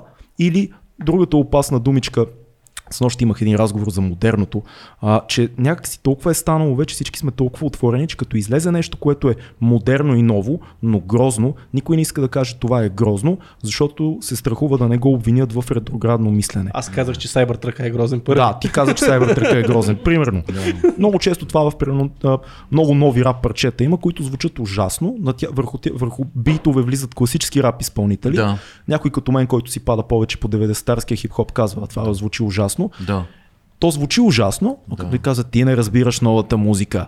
Да. Същото е с модерното изкуство много често. Има нещо, което ти сам каза картините на а, този автор. Да, Уилям Есбърлс. Уи- Уилям Ес картините му са кофти, но ако ти публично кажеш, тези картини са ужасни, ще кажат, а, Ти не ги раз- ти не Иво, го ти не разбираш. разбираш модерното изкуство. Ти можеш да им да. кажеш, аз съм чел сината брада и разбирам модерното изкуство, нали? но те ще кажат, ти си ретрограден. Къде, къде остана това да има все пак някакви хора, които да има велики автори от през 70-те, 80-те и през 60-те, защото има велики редактори. Да. В момента няма велики редактори.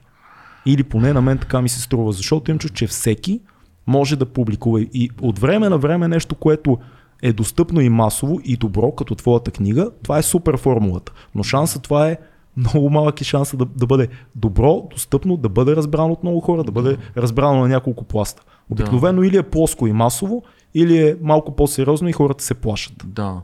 И ми има и плюсове и минуси в цялата тази тенденция. Цялата индустрия на съдържанието се промени. И под индустрия на съдържанието им предвид музика, а, писане, Да. а, нали, радиопредавания, всичките, ця, цялата индустрия на съдържанието се промени през последните 10-15 години и може би никога повече няма да има пазачите, за които ти спомена, mm. на вратата, които да отварят вратата и да пускат и да филтрират и да казват това е добро, това не е добро, това. От една страна си прав, от една страна липсата на, на, на, на селективност, На стандарт. да, някакъв, на стандарт някакъв води до наводняване с халтура. Да. И по-голямата част винаги ще бъде халтура. Просто така, така е, това е истина. От друга страна, плюсът, кой е плюсът? Ако Но- имаше пазачи, ние никога нямаше да имаме Да. предаване. Именно. Цецо. Никога. Ние сме ужасни водещи. И, не бих казал. Не, не, гарантирам да. ти. Ние, аз, аз съм режисьор по, по професия и това работя. Аз не бих се каснал себе си за водещ или него след милион години. Не, не. А, според мен. Не се грешиш. смеи, да, така е, да. Да, Както и да е. Грешиш, но ако имаше пазачи в същото време, ти си прав. От една страна те са гаранция за качество. нали? Да. Те са качествен контрол. Да. Те слагат печат и казват това е супер. От друга страна, пазачите винаги са били проблем в даден момент. О, факт. Да, защото много от големи произведения на изкуството, които, на които се радваме в момента, нямаше да съществуват, ако имаше пазачи, може би дори и този подкаст. Нали. Факт. И ам, така че а, има и плюсове и минуси в цялата тази история. Според мен плюсовете са повече, защото вярно има лавина от писатели, блогъри, а, музиканти, а, нали, подкастинги и така нататък. Но в тях има качество, което може би нямаше да можем да, нямаше да, можем да му се насладим, ако имаше нали, пазачи на вратата, които казват това да, това не. И в един момент човек, който има такава изпълнителна власт, толкова много изпълнителна власт, тя е в състояние да го поквари и да го накара. Става тоталитарно, Да, и да, ста, да, да стане един да, диктатор на съдържанието. И, А има ли да, идеален вариант, в който пазача няма власт да пусне или да, или да спре нещо, а по-скоро да се изрази? Тоест нещо като а, класически а, редактор от 80-те години с много култура, много чел, много видял и наясно с това кое е хубаво и кое не, който има влог и, или има подкаст и казва, пичове, прочетох тази седмица книгата на този неизвестен за вас автор, чекнете я, тя е супер. Еми точно това е тук, Нещо е тук сам- такова- Само обществото, което създава това съдържание, се саморегулира. Ние да сме си пазачи един на Да. други. Да. Защото то реално така се получава малко в момента. И това е нали, тази индустрия на влиятели. Нали, а, Инфлуенсърска влиятелна, да. Влиятел. Защото ако един подкастър отиде при, при Джо Роган утре, 100 милиона души ще чекнат подкаста на този човек. Той без да осъзнава, примерно е гейткипър за подкаст Факт комьюнити е, в това Штатите. има предвид, да. да. Точно това има предвид. И Да. това имах предвид, да. И така че, ето, че пак има по друг начин просто има, има Да, такава да функция и инфлуенсърите се превръщат до една степен в, в гейткипъри, защото контролират а, консумация, масовата консумация на съдържание. Да. Но това са интересни процеси. А, хубаво е, че има толкова много хора творят. Ето аз бях в Исландия преди две години, където се оказа, че почти всеки човек е писател. Почти всеки човек пише книги в Исландия. Няма лошо. Повечето хора не, не пишат хубави, интересни книги, но от тях се, ражда, се роди една, две, три хубави книги и в крайна сметка човечеството ще намаже от цялата тази история цялата тази работа. А що се отнася до на, картините на Уилям С. Бърроуз, аз си давам сметка, че между неговите картини Чакай да ги видя аз докато да, между неговите картини и а, музиката на Нирвана, ранната музика на Нирвана имаше много общо. И не случайно те имаше крясък, а, имаше енергия, нали? И кой знае дали ще ги намериш. Те бяха много Те са бутикови. разпродадени са вече. Разпродадени са те вече. не, той не беше, да, те бяха, те бяха бутикови и бяха лудници. Се някой ги е снимал, довери се на интернет, виждам ги, намерих. Значи подозирам, само да ми дойде на фокус, нещо такова. Гледам, нали? Тази е доста, да, в тази има симетрия. От, от тази, тази, тази е Той одобрите. се целил Те се. са цели, да. Тази ми одобрите нещо такова. Да, да, е е, било. такива, да, такива. Чекнете ги в Google, Да, да. Уилям С. Бърос Paintings, пишете Тук- и ще ги намерите. тук- да. а, те, тежички са. Тук там нямаше разплискана боя. Да, Тежички но... са мръчновати са. Да. Да. А, а, бит генерацията ми беше а, част от. Пропуснах да спомена бит генерацията, нали, и авторите, които са ми повлияли, са, нали, споменах, ти спомена Керуак. А, той беше една от причините да замина за щатите, защото аз исках да мина по пътя, mm. да разбера нали, какво е преживял той, нали, Робърт Пърсик ам, и зен изкуството да, да поддържаш мотоциклет, Кен Кейси ам, и полет над Куковиче гнездо, а, споменахме Гинсбърг, Уилям С. Бърос и така нататък. Ето така в тази нататък. линия имаме един въпрос от Рада Бонева, която те пита кои са книгите, които си чел като дете. И за да се зароди тази любов към думата. Да, като дете, а, а, като дете най-много съм чел Пипи дългото чорапче, което означава, нали, като дете, значи до миналата година. и а, а, Пипи дългото чорапче на Астрид Линдрен беше любимата ми книга. Чел съм я безброй пъти, както и всичките нейни останали. Рум Цайс, Ерих Кеснер, Рум Цайс, който живееше на покрива. А, а, много обичах Мечо Пух. А, приказките народни. Имаше страхотни издания с народни приказки от различни краища на света. Нали? Ам, но Пипи дългото чорапче беше нещо, което просто бях влюбен в тази книга. Имах едно старо издание. какво те което впечатляваше толкова в нея? Което е омагиоса там? А, нейната независимост и характер, а, въображението, О, да. а, факта, че не можеше да предвидиш какво ще се случи, какво ще бъде всяко нейно следващо решение, а, просто беше, за мен това беше един, значи, антигерой, герой-антигерой, нали, в, в детски вариант, което е много-много ценно. Момиче, което имаше, живееше според своите собствени правила. Едно дете, което можеше да не ходи на училище, но в същото време в никакъв случай а, от това не можеше да пострада нейният морален компас и не, нали, нейните етични решения, нали, а, нейното разбиране за добро и зло, а, нейното чувство за хумор.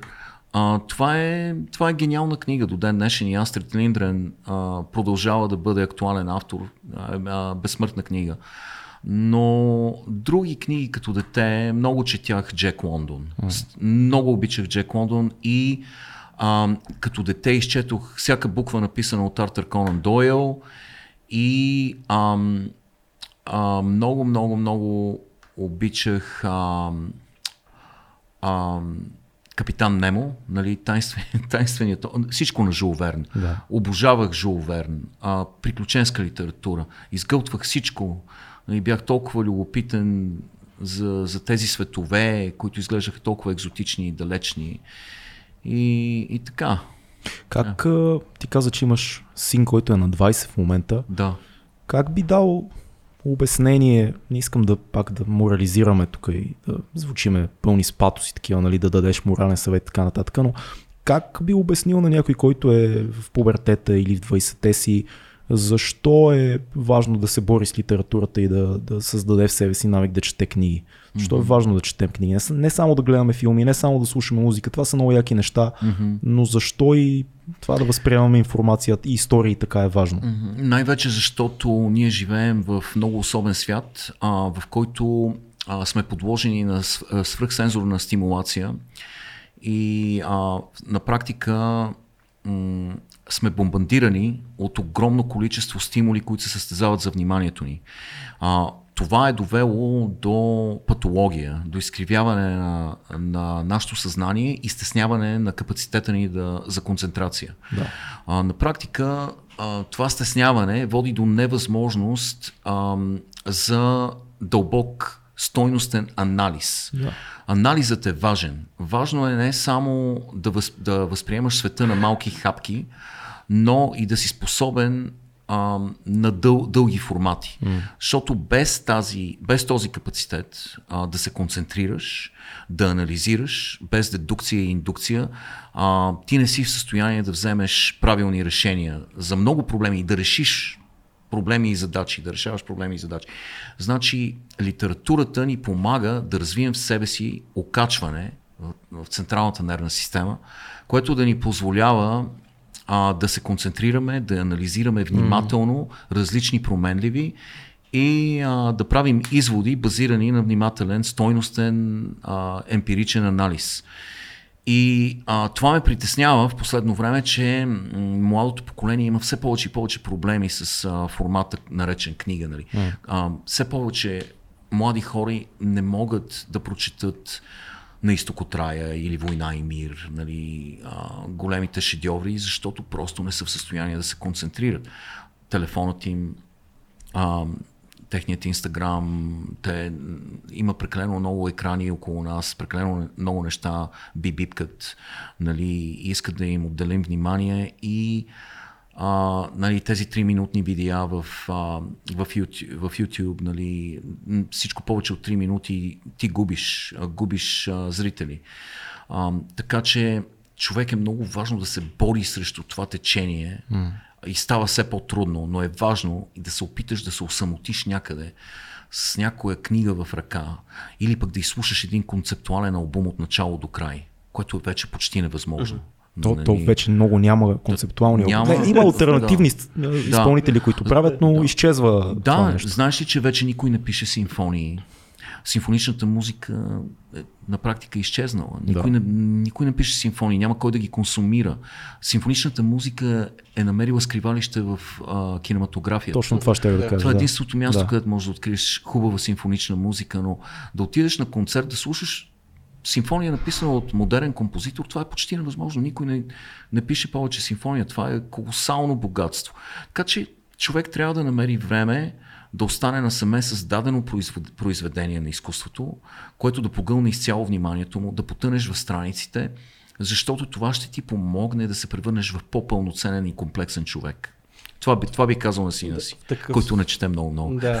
това е супер, такъв случай, какво мислиш за аудиоформатите, които все повече навлизат и точно младите хора, които им е трудно да се съсредоточат върху една книга, много по-лесно по някакъв начин смиват аудиоинформацията. Твоите книги също са в аудио варианти. Как, да. как гледаш на тази нова платформа за четене? Да, нямам нищо против. А, аз, когато чета, предпочитам да чета а, книгата, авторът, гласът на автора да се превърне в моя вътрешен глас. Uh-huh, да. Нали, и аз, да кажем, Storytel, а, когато записвах таз, записвахме Кривата на щастието, аз успях, аз бях тук и успях да запиша, да кажем, половината книга. Да.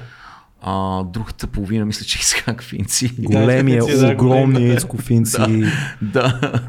А, макар, че някакси моят вътрешен глас не съвпада с, с този глас, но, но аз го обичам също много да. него. На мен много ми харесаха нещата, които да. той прочета от твоята книга. Е, той, според мен той е почти каквото и да прочете, да, няма е, как да е лошо. Е просто да. изумителна личност, изумителен актьор и цигулар. Да. Много добър цигулар. А, но а, аз нямам нищо против аудиоформатите в хората все по повече време прекарват в автомобилите си.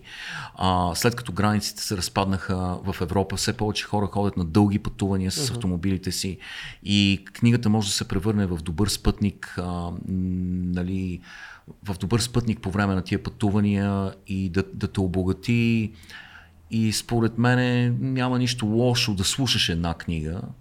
Аз лично предпочитам да я прочета, но все повече слушам книги, тъй като аз съм много обичам да пътувам Това с кола. ще те питам Много. какъв е твоя спътник, да. когато пътуваш и да. Тя... Подкастинги предимно да. и книги, да. А... Какви подкасти слушаш? Препоръчени подкаст? Да, еми, какви подкастинги? Аз всъщност консумирам подкастинги от самата зора на подкастингите. Да. Един от първите беше Адам Корола, който аз вече не харесвам много, защото той се превърна в крайно десен трол. Да, да, да. Постепенно, не знам, Просто не... Полудяха тия хора, е. Да, Всичките се да, разцепиха да, на... Да, политизира се всичко вече. Много да, странно. Това биполярно разстройство много ме притеснява, но това е друга тема, да. И, и а, Ам Корола го слушах на времето, защото той има страхотно чувство за хумор, въпреки че, нали, въпреки те негови изкривявания в последно време, но вече не го слушам. А, аз слушам на Нил Деграс Тайсън подкаста, който е Star Talk Radio, mm-hmm. се казва. Да. А Radio Lab слушах много, а, но аз му разказах и на Георги преди две години, че съм малко разочарован от тяхната назидателност, защото Radio Lab, а, те се отнасят с леко пренебрежение към слушателите си. Защо го казвам това? Защото а, те не вярват в техния интелект. А, всяко изречение, почти всяко изречение в Radio Lab, когато разказвате една история, е разделено между трима актьора, между трима а, хора. Да кажем, когато, да кажем изречението аз вдигнах бутилката от масата, един човек казва аз, след, следва жена, която казва вдигнах, и след това друг мъж казва бутилката, и накрая първия се връща и казва от масата. Това е похват, който има а, неврологично обяснение, защото вниманието на човека се, е, се привлича повече, когато е от ансамбъл.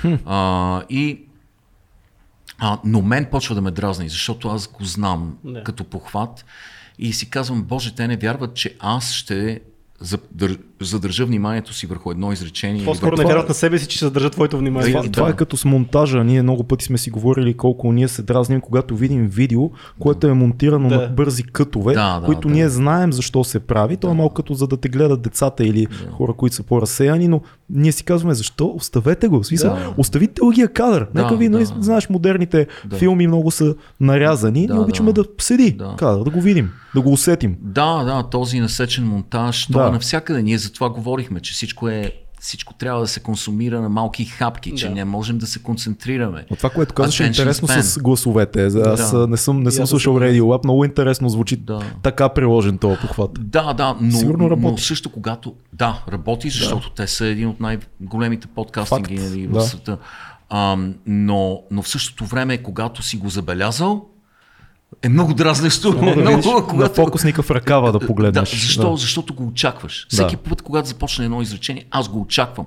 И когато то се превърне в реалност и ме дразни, нали, си казвам, аз искам да чуя историята. Нямам нищо против да, да чуя съдържанието. Историята не е нужно да го правите.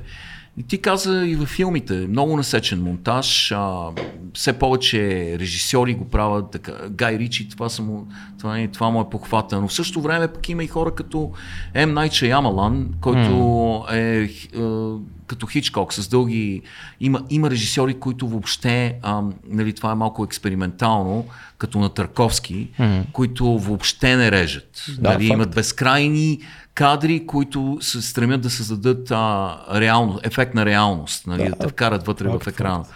И, а, и това е пък другата крайност, но а, какво ти кажа, аз а, други подкасти, да спомена други подкасти. На Бил Симънс слушам подкаста, който е предимно на тема спорт. А, и много той, понеже е експерт в баскетбола, а, е интересен за мен. А, а, Pardon the Interruption, който е много известен подкаст. Знам, а, знам. Нашия трябва да се казва. PTI, защото и това е друг формат, който е, е трик формат, да. в който имаш двама човека, които се карат нарочно. Въпреки, че понякога мненията им съвпадат, но, mm. но трябва да създават драма и има малко прекалено викане там, което дразни. а, нали, Джо Роган, Джо Роган страшно ме дразни в последно време. Страшно не, не си единствен, така че. да, с псевдонаучни да. Страшно обича псевдонаука. Факт. А, има много добри гости от време на време. А, и ако те успеят да се изкажат, е супер. Да, да, ако успеят да се изкажат, е супер. Ние говорихме за включване на твоя живот в mm-hmm. история, но има и точка на, на, на има някаква сингуларност, която не трябва да пресичаш. Mm-hmm. И Джо Роган прави а, на Марк Мерен подкаста. Той ми е доста любим. Да, той Марк любим. Е супер подкаст. Да, той включва себе си в подкаста по много. Неговия живот, неговите котки, а, гаджетата му, последното гадже, което почина неочаквано. Едно, едно твърдение да, да а, фрапираме всички. Марк Маран е сто пъти по-добър стендъп комик от Джо Роган. Казах. Е. Подписвам се. да, не, това е факт. Сигурен съм, че ще се сатанизира да, някоя общност на фенове. Да. Джо, Джо, Джо Роган е интересен. Аз има негови подкасти, които ги слушам моментално. Когато има реномиран учен в неговия подкаст, доктор Ронда, а, нали, има много учени, които той кани, които нали, е интересно. И той има някои мнения, които са интересни. Но когато видя, че е поканил ММА, а, боец от ММА, не го слушам. Да. Когато видя вече, че е поканил стендап комедиан, в повечето случаи не го слушам. Защо? Защото в даден момент човек след като е слушал прекалено много, си дава сметка, че те се повтарят. Техните мнения, Естествено. техните мнения съвпадат, повтарят се, казват едно и също нещо и а, Някакси неизбежно е това. неизбежно е, да, неизбежно е, но- 1600 и кой епизод Да. вече... Да, но, но когато видя, че е поканил а, световно известен лекар О, да. или а, астрофизик или Нил Деграс Тайсън, или, нали, вече тогава аз пускам и слушам внимателно и и Я- той много чете все пак, много чете и се опитва да се образова и до някъде да, да бъде компетентен, подготвя се. Якото на неговия подкаст е, че някак си можеш да чуеш за много други хора и да отидеш към тяхното съдържание. Аз от Ти Лекс Фридман оттам го откри, нали? Кой? Лекс Фридман. Лекс Фридман, оттам го чух, да. Да. който има супер готин подкаст. И 2014 или 15 оттам чух за Сам Харис. И да, започнах да слушам неговия подкаст и нещата, които той прави. А които Питърсън са... дали оттам? Не, Питърсън аз го чух 2 2016 от YouTube канала му. Още Аз никой мисля, не го, не го знаеше. Да. Да, Сем Херис прави хубав подкаст, защото той е а, контрапункт на всички хора, които крещят. Той е Да, толкова факт. спокоен и уравновесен и под, нали, под, почти заспал. Обаче... А, Да, се приспивах даже с него. Да. Имах един период, без майтап имах период, в който си го пусках на телефона и се унасях в тъмното. Да, да. И като спомена това, а, има един подкаст, който се казва а, Sleep With Me.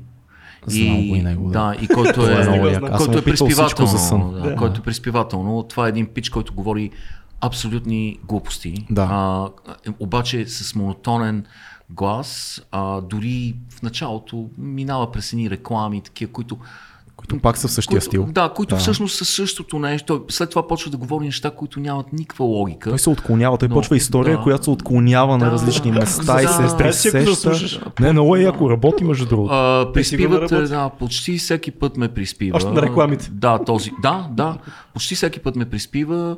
и Усещам понякога- колега инсомниак. Да, да, е в студиото имам- с мен. Супер. Да. И аз съм така. Да. Супер, много хубаво. Страхотно е просто най-хубавото нещо на света е това. Да, да, да. А ти замисли ли се да направиш някакъв такъв формат, нещо? А, да, да, много пъти. Да, аз правя, ние правим подкаст с група приятели от, да А, кажем, 5-6 години. И Е, може това не би го повече. Да, обаче, ние, аз, нали, мислил съм да правя сам подкаст или да го правим с кедъра тук. Той Да. тук, аз там. нали, Е, да го това би правим. Това било ще да е доста да- сериозно. Да. Направете го. Гласуваме за. Направете го, да. Да, би било интересно. Ам, а, този подкаст, който правим с група приятели, то е малко, то е терапия. Събираме се в, една, в един бар, в една кръчма, а, квартална, а, който собственика ни е приятел и понякога и привикваме някои от алкохолиците в кръчмата, местните алкохолици и да Това говорят глупости. слуша. И нашия горе-долу така започна, да, Да. ти кажа, но това е. избираме злободневни теми и, и просто разговаряме и говорим глупости. А, той се казва Wednesday Night Undressed. А, сряда вечер а, разсъблечени. А, да, и Пиете си и си лафите. да, пиеме си различни, различни, различни хора. Е Един мой приятел Луис, който е адвокат, един мой приятел, който е треньор, а, един англичанин Джереми, а, който е бивш радиоводещ, неговата съпруга Кейтлин, едно гадже. А, и вече има такива хора, които влизат и излизат в подкаста и които са случайни. И, но то е изцяло терапия. Ние не поднасяме нищо стойностно в този подкаст. Аз Освен не- за вас. да, аз накрая измислям а, реклама, а, ре, рекламодател, измислям фалшив рекламодател, пиша набързо, написвам две страници съдържание, а, нали, и рекламирам нещо, което не съществува. Като нали. какво, например? Става ми интересно, няма как да не те питам. Чакай да се сета. А, ега ти сега пък не мога да се. Ня, някаква безмислица. А, Обикновено е нещо парадоксално. Да кажем е... Какво беше последното? Ега ти не мога да си спомня сега. Но, Ще го слушам. Да, Ще го слушам. Да, Да, да, Сигурно ще го чуем. да, а, не си заслужава общо взето, да, но, но е хубаво човек да, да говори. Хубаво да. е Да. да говори с приятели и това ни дава повод в един свят, който има много изолация в Средния Запад в Америка и хората рядко се виждат, ни дава повод да се видим и да обсъждаме теми. А, в повечето случаи по най-глупавия възможен начин, но и не очакваме а, никой да ни слуша. Аз даже се шегувам от време на време, а, че разочароваме своя слушател. нали, защото съм майтапа, че има сигурно един единствен слушател, който може и така да е. Но а, така е, правиме го това. А, мислил съм да по този въпрос.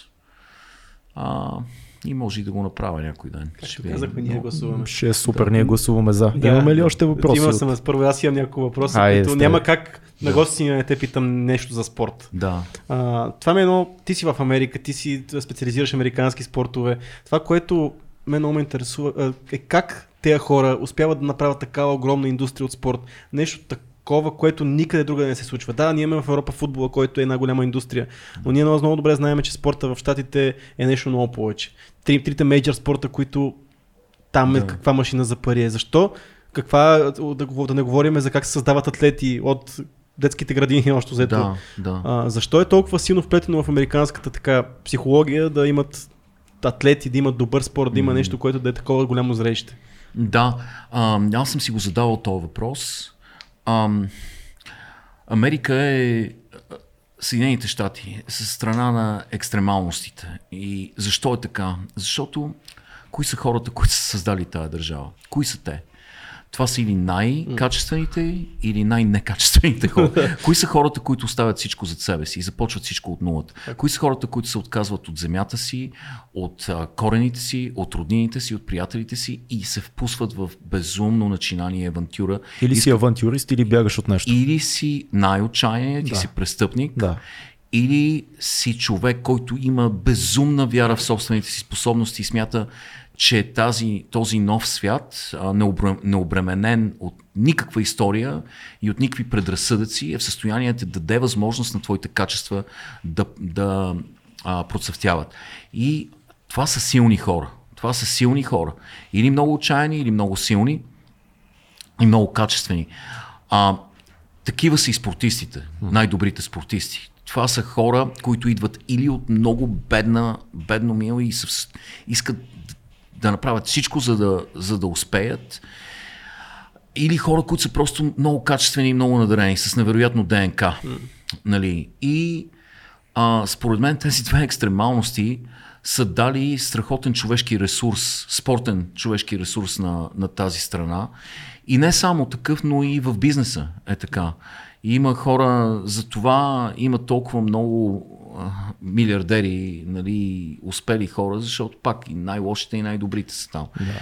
И а, това е една от причините. Другата причина е, че а, самото общество а, е общество на яростен капитализъм.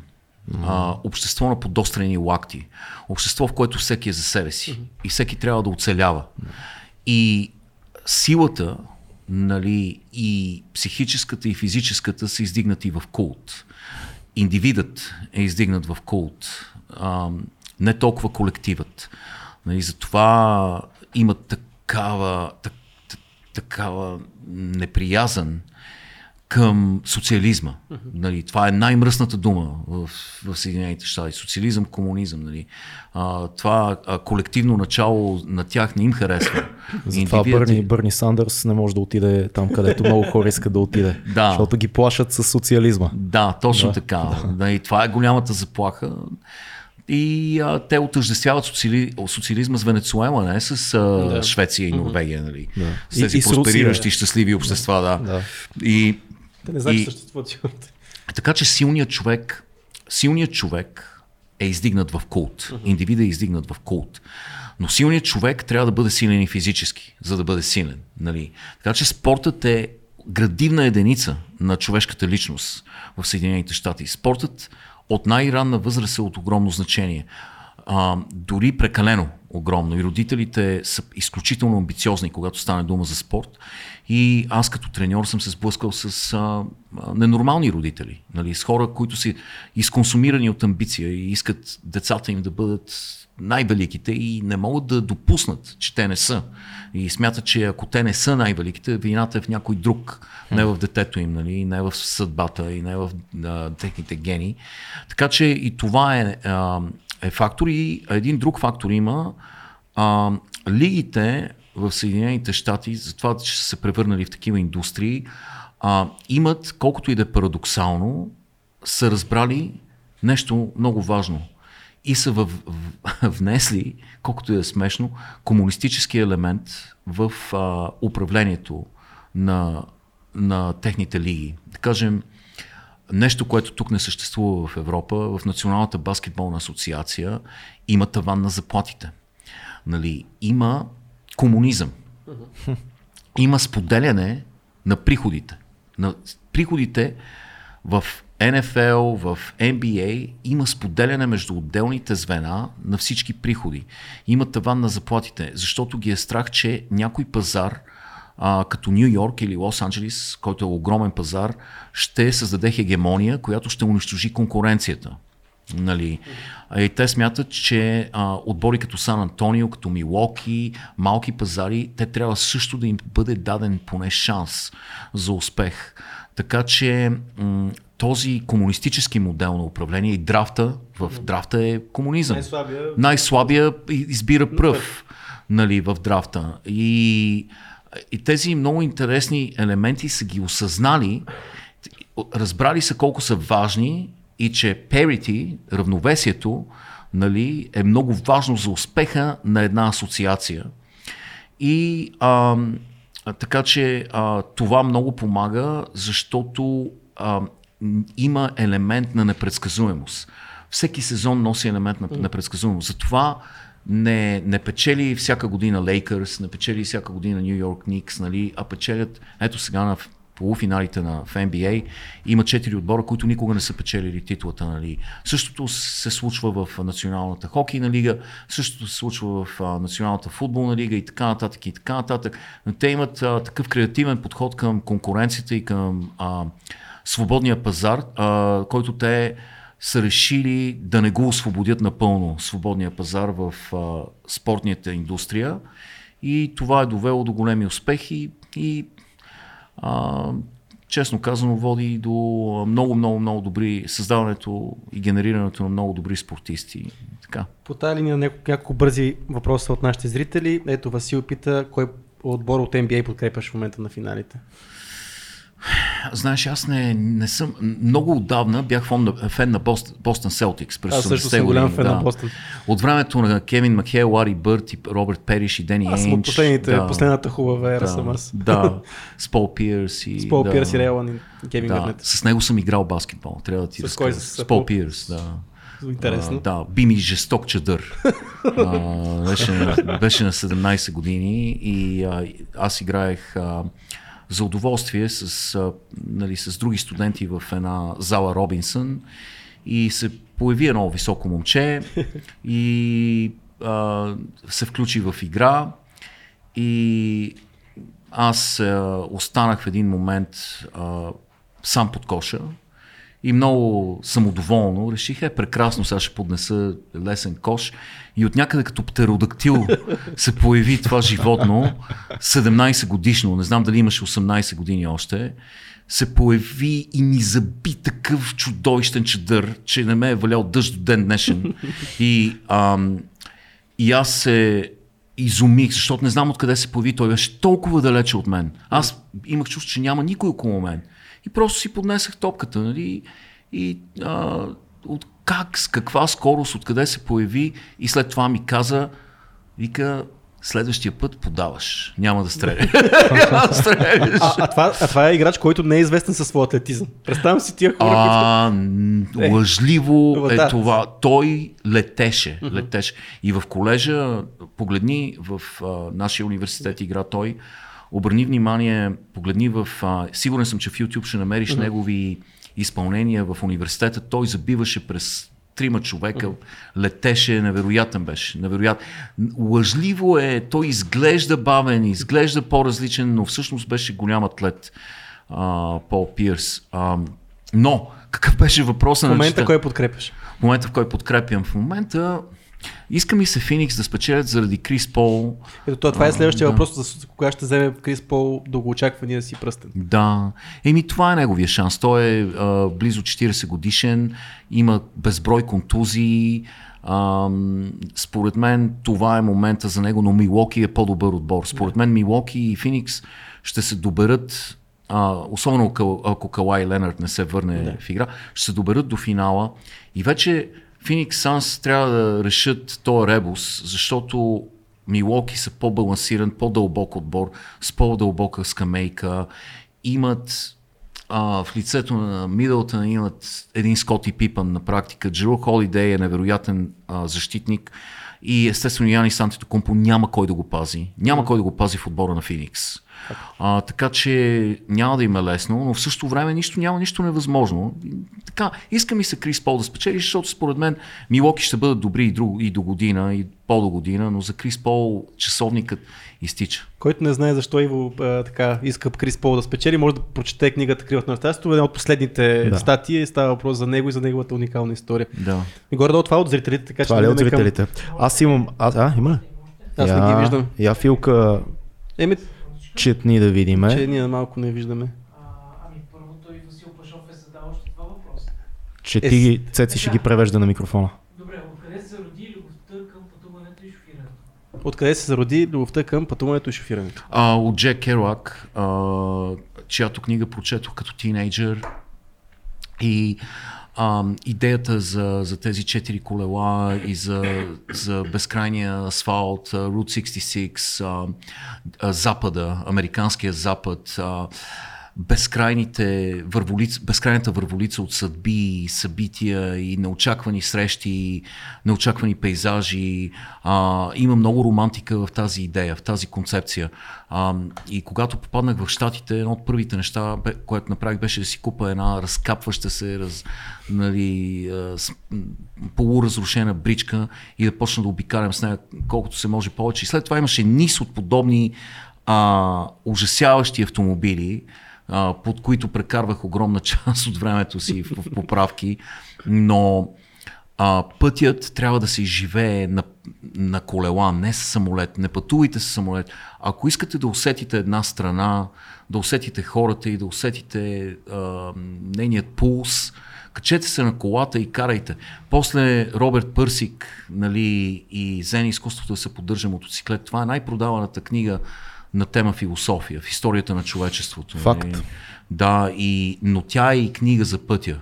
Това е книга за пътя. Аз така, исках че, да, да. да вметна, а, сега като спомена, сетих се за любимой режисьор Вернер Херцог, който пък в европейски стил казва да пътуваме на крак. Travel on foot, казва той. Така още по-добре. Да, знаеш му гласа да, на него да, характерен. Да. Но а, мислех си, добре, защо? Какво мислиш ти за това, което се случи последните няколко абе, няколко десетилетия, може би с self-help книгите и книгите за позитивни истории. По-скоро въпросът ми е каква е разликата между книга, в която има ценна история и self-help книга от тези най-масовите? Еми пак аз не исках да пиша в никакъв случай self-help книга, защото мразя да бъдем назидателен и, и да претендирам, че имам някакви знания, които са повече от тези на читателя. Mm. Нали? А, и предпочитам да разкажа една история и да остава нали, да прокарам своите мисли чрез историята, но да позволя на читателя да направи своите собствени изводи на базата на неговата собствена философия. И затова в моите опити в тези разкази да прокарам нещо от себе си, аз много рядко давам каквито и да било отговори. Да. Но, но задавам въпроси. Нали, искам да задавам въпроси, на които четящият да може да, да отговори сам. Нали, така че аз не съм голям привърженик на self-help книгите. Аз също. Да, предпочитам една действителна история, да прочета една действителна история и м- да упражня self-help върху себе си, нали, да напише self-help за себе си, вътре в себе си на базата на тази история. Нали. Тоест художествената да... литература да бъде self-help книгата. Да, да. да. По-скоро а, това бих, бих искал да направя. Ма е по-трудно, Иво. Хората ги мързи, мързи. искат да, да им напишеш 10 правила за успеха, 5 да. правила за винаги работят. Да. Не искат крива на щастието, искат да. пропорционално, пропорционално, безкрайно вдигаща се права на щастието. Извинявай, ма ядосвам Да. се аз понякога в този подкаст. Да, и не, какво, много хора обичат, обичат да следват инструкции. Нали? Не, бе, то няма лошо. Ама. Няма лошо. Има иллюзия в това да ти кажат ето ги универсалните правила Да. за живот и, и те работят. И когато за тях няма субстанция и история, то може да форматираш нещо като 10 правила или 12 или 15, но трябва да има истории за тях, а не Да, извлечение някакво. То няма да ти даде нищо. Да, да, аз не, да, аз не обичам инструкции, аз обичам фабула и искам да я преплета със своята сво- собствена фабула и така да направя някакви изводи за себе си. Да. И, и общо взето, това е моето мнение за self-help книгите. Ам, опитвам се да ги избягвам, не винаги успявам. Аз не, не мисля, че твоята книга е self-help книга, но мисля, че е полезно, ако някой, когато я продава, я маркетира като такава, защото ще достигне до много хора. Е, тя така не че достигна, така че... А, мисля, ако някъде, не знам дали Да. в кампаниите, които през годините е имало някой се е опитал да я маркетира като нещо подобно, не Да. мисля, че това е лошо нещо. Да, да. Случая. Да, А, факт. Слушайки я, аз не я определям като self-help книга, мен Да. беше като очерци някакви, които а, слушах с интерес, но не, не, не е това моето разбиране за self-help. Да, да. Дано да е така. Да. Имаме една рубрика, която правим в края на всеки Чакай, подкаст. Филката каза два въпроса. Това е, това е. Не? Еми, те другите са малко общи такива. Ами, много сте несигурни, Чакай, кажете еми, ми. Кои са малките неща, които Ива е благодарен днес? Много е общ въпрос, това е, може да откараме. Да. 3 часа му откараме само с този Е, ти вече въпрос. го зададе, така че няма какво да се прави. Да, да, да. И, е, не, това е пряко свързано с а, една смазваща и изцеж- изцеждаща история за мен лично за загубата на, на моя приятел Крис Линдли а, и а, за това как той ме научи да уважавам малките неща в живота. Нали, а, става дума за Деня на благодарността, който аз не разбирах. Не знаех защо трябва да благодарим на индианците за това, че сме им откраднали земята и сме ги изселили в Да, каменисти добра резервати. логика, да. да. И, но той се засмя тогава, когато му казах, че не разбирам Thanksgiving, Деня на благодарността, и ми каза, брат, че аз всяка година на този ден взимам, взимам един лист и един молив и написвам а, е, нали, малките неща, за които мога да се сетя, за които съм бил благодарен през изминалата година. И той ме научи да, да обръщам внимание на тези неща. Нали. За какво съм благодарен днес? Днес, знаеш ли, дойдох тук с едно такси, а, благодарен съм на шофьора на това такси, проведох великолепен разговор с него. А, и научих много за неговите проблеми, но не като терапия, той не се оплакваше, но а, беше обогатяващо преживяване, защото той беше и той беше благодарен за много неща. А, а, благодарен съм за това, че се срещнах с вас, а, благодарен съм за този разговор, благодарен съм за този въпрос. А, благодарен съм за това, че запознах с едно момче Митко, а, незрящо момче в рейса, ам, кое, на което после а, помогнах да стигне от а, Орлов мост до университета, а, а, подлеза на университета, където имаше среща той с едно момиче. И в рамката на тези 200 метра, които извървяхме заедно ръка за ръка, той успя да ми разкаже своята изумителна история. И а, какво ти кажа друго, благодарен съм, че родителите ми са живи, събудих се днеска и бяха живи. И аз бях жив, децата ми са живи и здрави. Това са малки неща, на които не обръщаме внимание, но а, големия живот се крепи върху сумата от малки неща. И е важно да ги забелязваме, защото иначе им обръщаме внимание чак когато са си отишли. Как, как можем по- повече да им обръщаме внимание в цялата лудница? Имаш По ли този начин. такива похвати да си напомняш, забелязвай даденостите? Да, да, защото знам, че когато дойде последния четвъртък на ноември, трябва да ги напиша. Да. и, и, и, и горе-долу а, хубавите малки неща си ги спомням. Това е супер механизъм. Да, да. да. И, а, и, и така, и така, така си отида и Крис. И съм благодарен и за това, че имах възможността да се радвам на неговото приятелство. Ам, той беше човек, който за- беше един от най-добрите баскетболисти в а, Съединените щати. Беше 27 висок, а, щеше да бъде мултимилионер в Националната баскетболна асоциация. Той загуби крака си а, преди да, да може да стане професионалист. И това го ограби. И той въпреки това през целия си живот беше благодарен толкова благодарен за всяко малко нещо в живота си. Никога нямаше горчевина в него за това, че не е милионер, за това, че не е, не е станал супер звезда. А, напротив, напротив, той се радваше на, всяка, на всяко едно свое дихание. Супер. Хубав въпрос. Много благодаря за въпроса. А, да, готин Ето, въпрос, наистина. ето, За малко да го пропусна аз с моята Нищо, глупост. случва се. А, ние имаме рубрика на финала на всеки епизод, която се казва книга, филм, събитие. Ще помолим да ни препоръчаш една, една книга, която е важна за теб. Знам, че можеш много. Една, която препоръчваш на всички наши зрители и слушатели и на нас. Това е една книга. Един филм, който е важен за теб. Отново, нов, стар, няма значение. Да. И едно физическо събитие, което по твой избор препоръчваш. Може да е спортно събитие, може да е нещо, на което ти самия присъстваш, може да е нещо, което е свързано с твои приятели, познати и така нататък, но да е физическо събитие. Да. Добре. А, книга, понеже с толкова много, Да. а, да препоръчам една, която прочетох наскоро. Трябва да, трябва да проверите заглавието. А, мисля, че се каже Децата на а, Цветистата луна. А, преведена е в България. Я виж. Uh, Children of the Flower Moon, мисля, че беше и подобно е заглавието. И става дума за, а, за индианско племе, което всъщност а, се намира в моя щат, в Канзас, а, но е- са го изселили оттам и а, са изгонили племето, защото земята в Канзас е много плодородна, е прелесна земя, пшеница расте навсякъде и естествено държавата не е искала индианците да живеят на тази земя и а, са ги изгонили в каменист резерват в Оклахома, а, след което малко след това те стават най-богатите хора на света. А, защото се оказва, че са ги изгонили върху а, нефтено находище.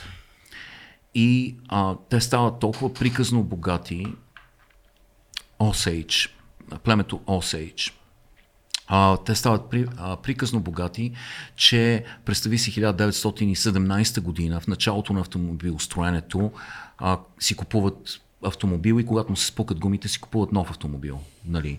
А, строят замъци в резервата, стават м, приказно богати. Сигурен съм, че има Да. много ядосани бели мъже. Да. Да. Ти, ти, да, добра интуиция, защото след това, след това стават някои м, изумителни неща в тази книга, които са действителни, действителни неща, които просто човек не може, не е за вярване а, тази книга и тази история. Тип зловещи неща. Зловещи предвид. неща Да, да. и също така тези зловещи неща стават повод за създаването, не можеш да я намериш. А, Children of Flower Moon каза. Children of the Flower of the Moon, мисля, че беше или People of the Flower Moon, или... Сега ще потърсим, да. Може би, може би греша заглавието. А, А. Children of the Flower Moon, да. Да. Да. Там си. Не знам как е преведена на български. Е Killers of the Flower заглавие. Да, да, да. Но а, а, тази, тези ужасяващи събития стават а, повод за създаването на ФБР. Нямаше да има Федерално бюро за разследване, ако не беше тази история на индианците Osage и на тези ужасяващи мистериозни събития. И а, препоръчвам тази книга. Естествено, може това е тема, която е безкрайна. Мога да Това е документална, документална книга. да, да, документална книга. Мога да препоръчам един милион книги, но айде да е тази сега, защото наскоро я прочетох. На български е Убийците на цветната луна. Да. Убийци, На убийците цветната на цветната луна е книгата Да, на български. да. Има я, звучи много интересно. Много, много, много. А, няма да я оставите, докато не я прочетете. Това е една от тези, които обръщат страниците една след друга, спираш да ядеш и да отговаряш на Звучи телефона. като а, много як сюжет за филм. Това, Да, да, което да. разказа, защото е много Да. визуално, поне по начина по който ни го описа. Тря- много- трябва много да се направи филм. Аз се качих на колата. Аз съм минавал много често през а, Osage County, а, общината, която е наблизо до нас, а, където те са, нали, оттам идва племето, но те са ги изселили в а, а, резерват в Оклахома, където аз качих на колата след като прочетох книгата и отидох, за да го посетя и да се запозная с а, шепата хора, останали нали, все още наследници на това великолепно племе. И беше много интересно преживяване и много интересни хора, много интересни хора се натъкнах. Трябва да се прочете книгата за филм. Ам, Криле на желанието е, може би, най-легендарен, най-великият филм, да, а, който някога е правен, защото Страхотно. това е филм за всичко. А, това е филм за, за живота, за смъртта, за, за загубата, за любовта, а, за съществуването и най-вече, най-вече за избора. За избора между безплътно съзерцание и, и кървящ, болящ живот. Нали. А, всеки човек има право на избор. Ти можеш да минеш през дните си, в, да влезеш в един цикъл, да в едно ежедневие и да живееш удобно и да не докоснеш нищо, нали, с което да бъде променено благодарение на теб. И в същото време можеш да се включиш в живота, да те боли, да, да кървиш а, и, и може би да е тежък живот, но, но да, да, да допринесеш нещо, да, да промениш живот. Това е изумителен филм а, с невероятни актьори, нали, Питър Фолк, Бруно Ганц, а, Изумително заснет. Солвейк Домъртен с Да. е, да, един от най-добрите а, оператори нали, на този свят, а, с а, невероятния сценарий нали, и работата на Вим Вендерс. А, той е поезия, в него има много, той, той се движи като песен в а, равноделен ритъм. А, нещо прелесно, прелесно преживяване, но човек трябва да го гледа сам, да седне. Много с- добър. да- Аз подписвам се под а, този филм и аз, защото Да. това е за мен много, много важен филм. и Като съм тези гейткипъри, които ние сме. Да, да, да. И за събитие. Какво събитие? А отидете на Бет Харт, като дойдеш, защото пак ще има концерт. А, в... Супер. Да. Кога, кога е концерта? А, мисля, че тази есен пристига и си заслужава да се А понеже има и такъв въпрос, тебе някъде могат да те вият на някои събития. Да, да, да. В а, перото в неделя, на четвърти, просто среща с а, читатели. Мисля да разкажа една-две истории там.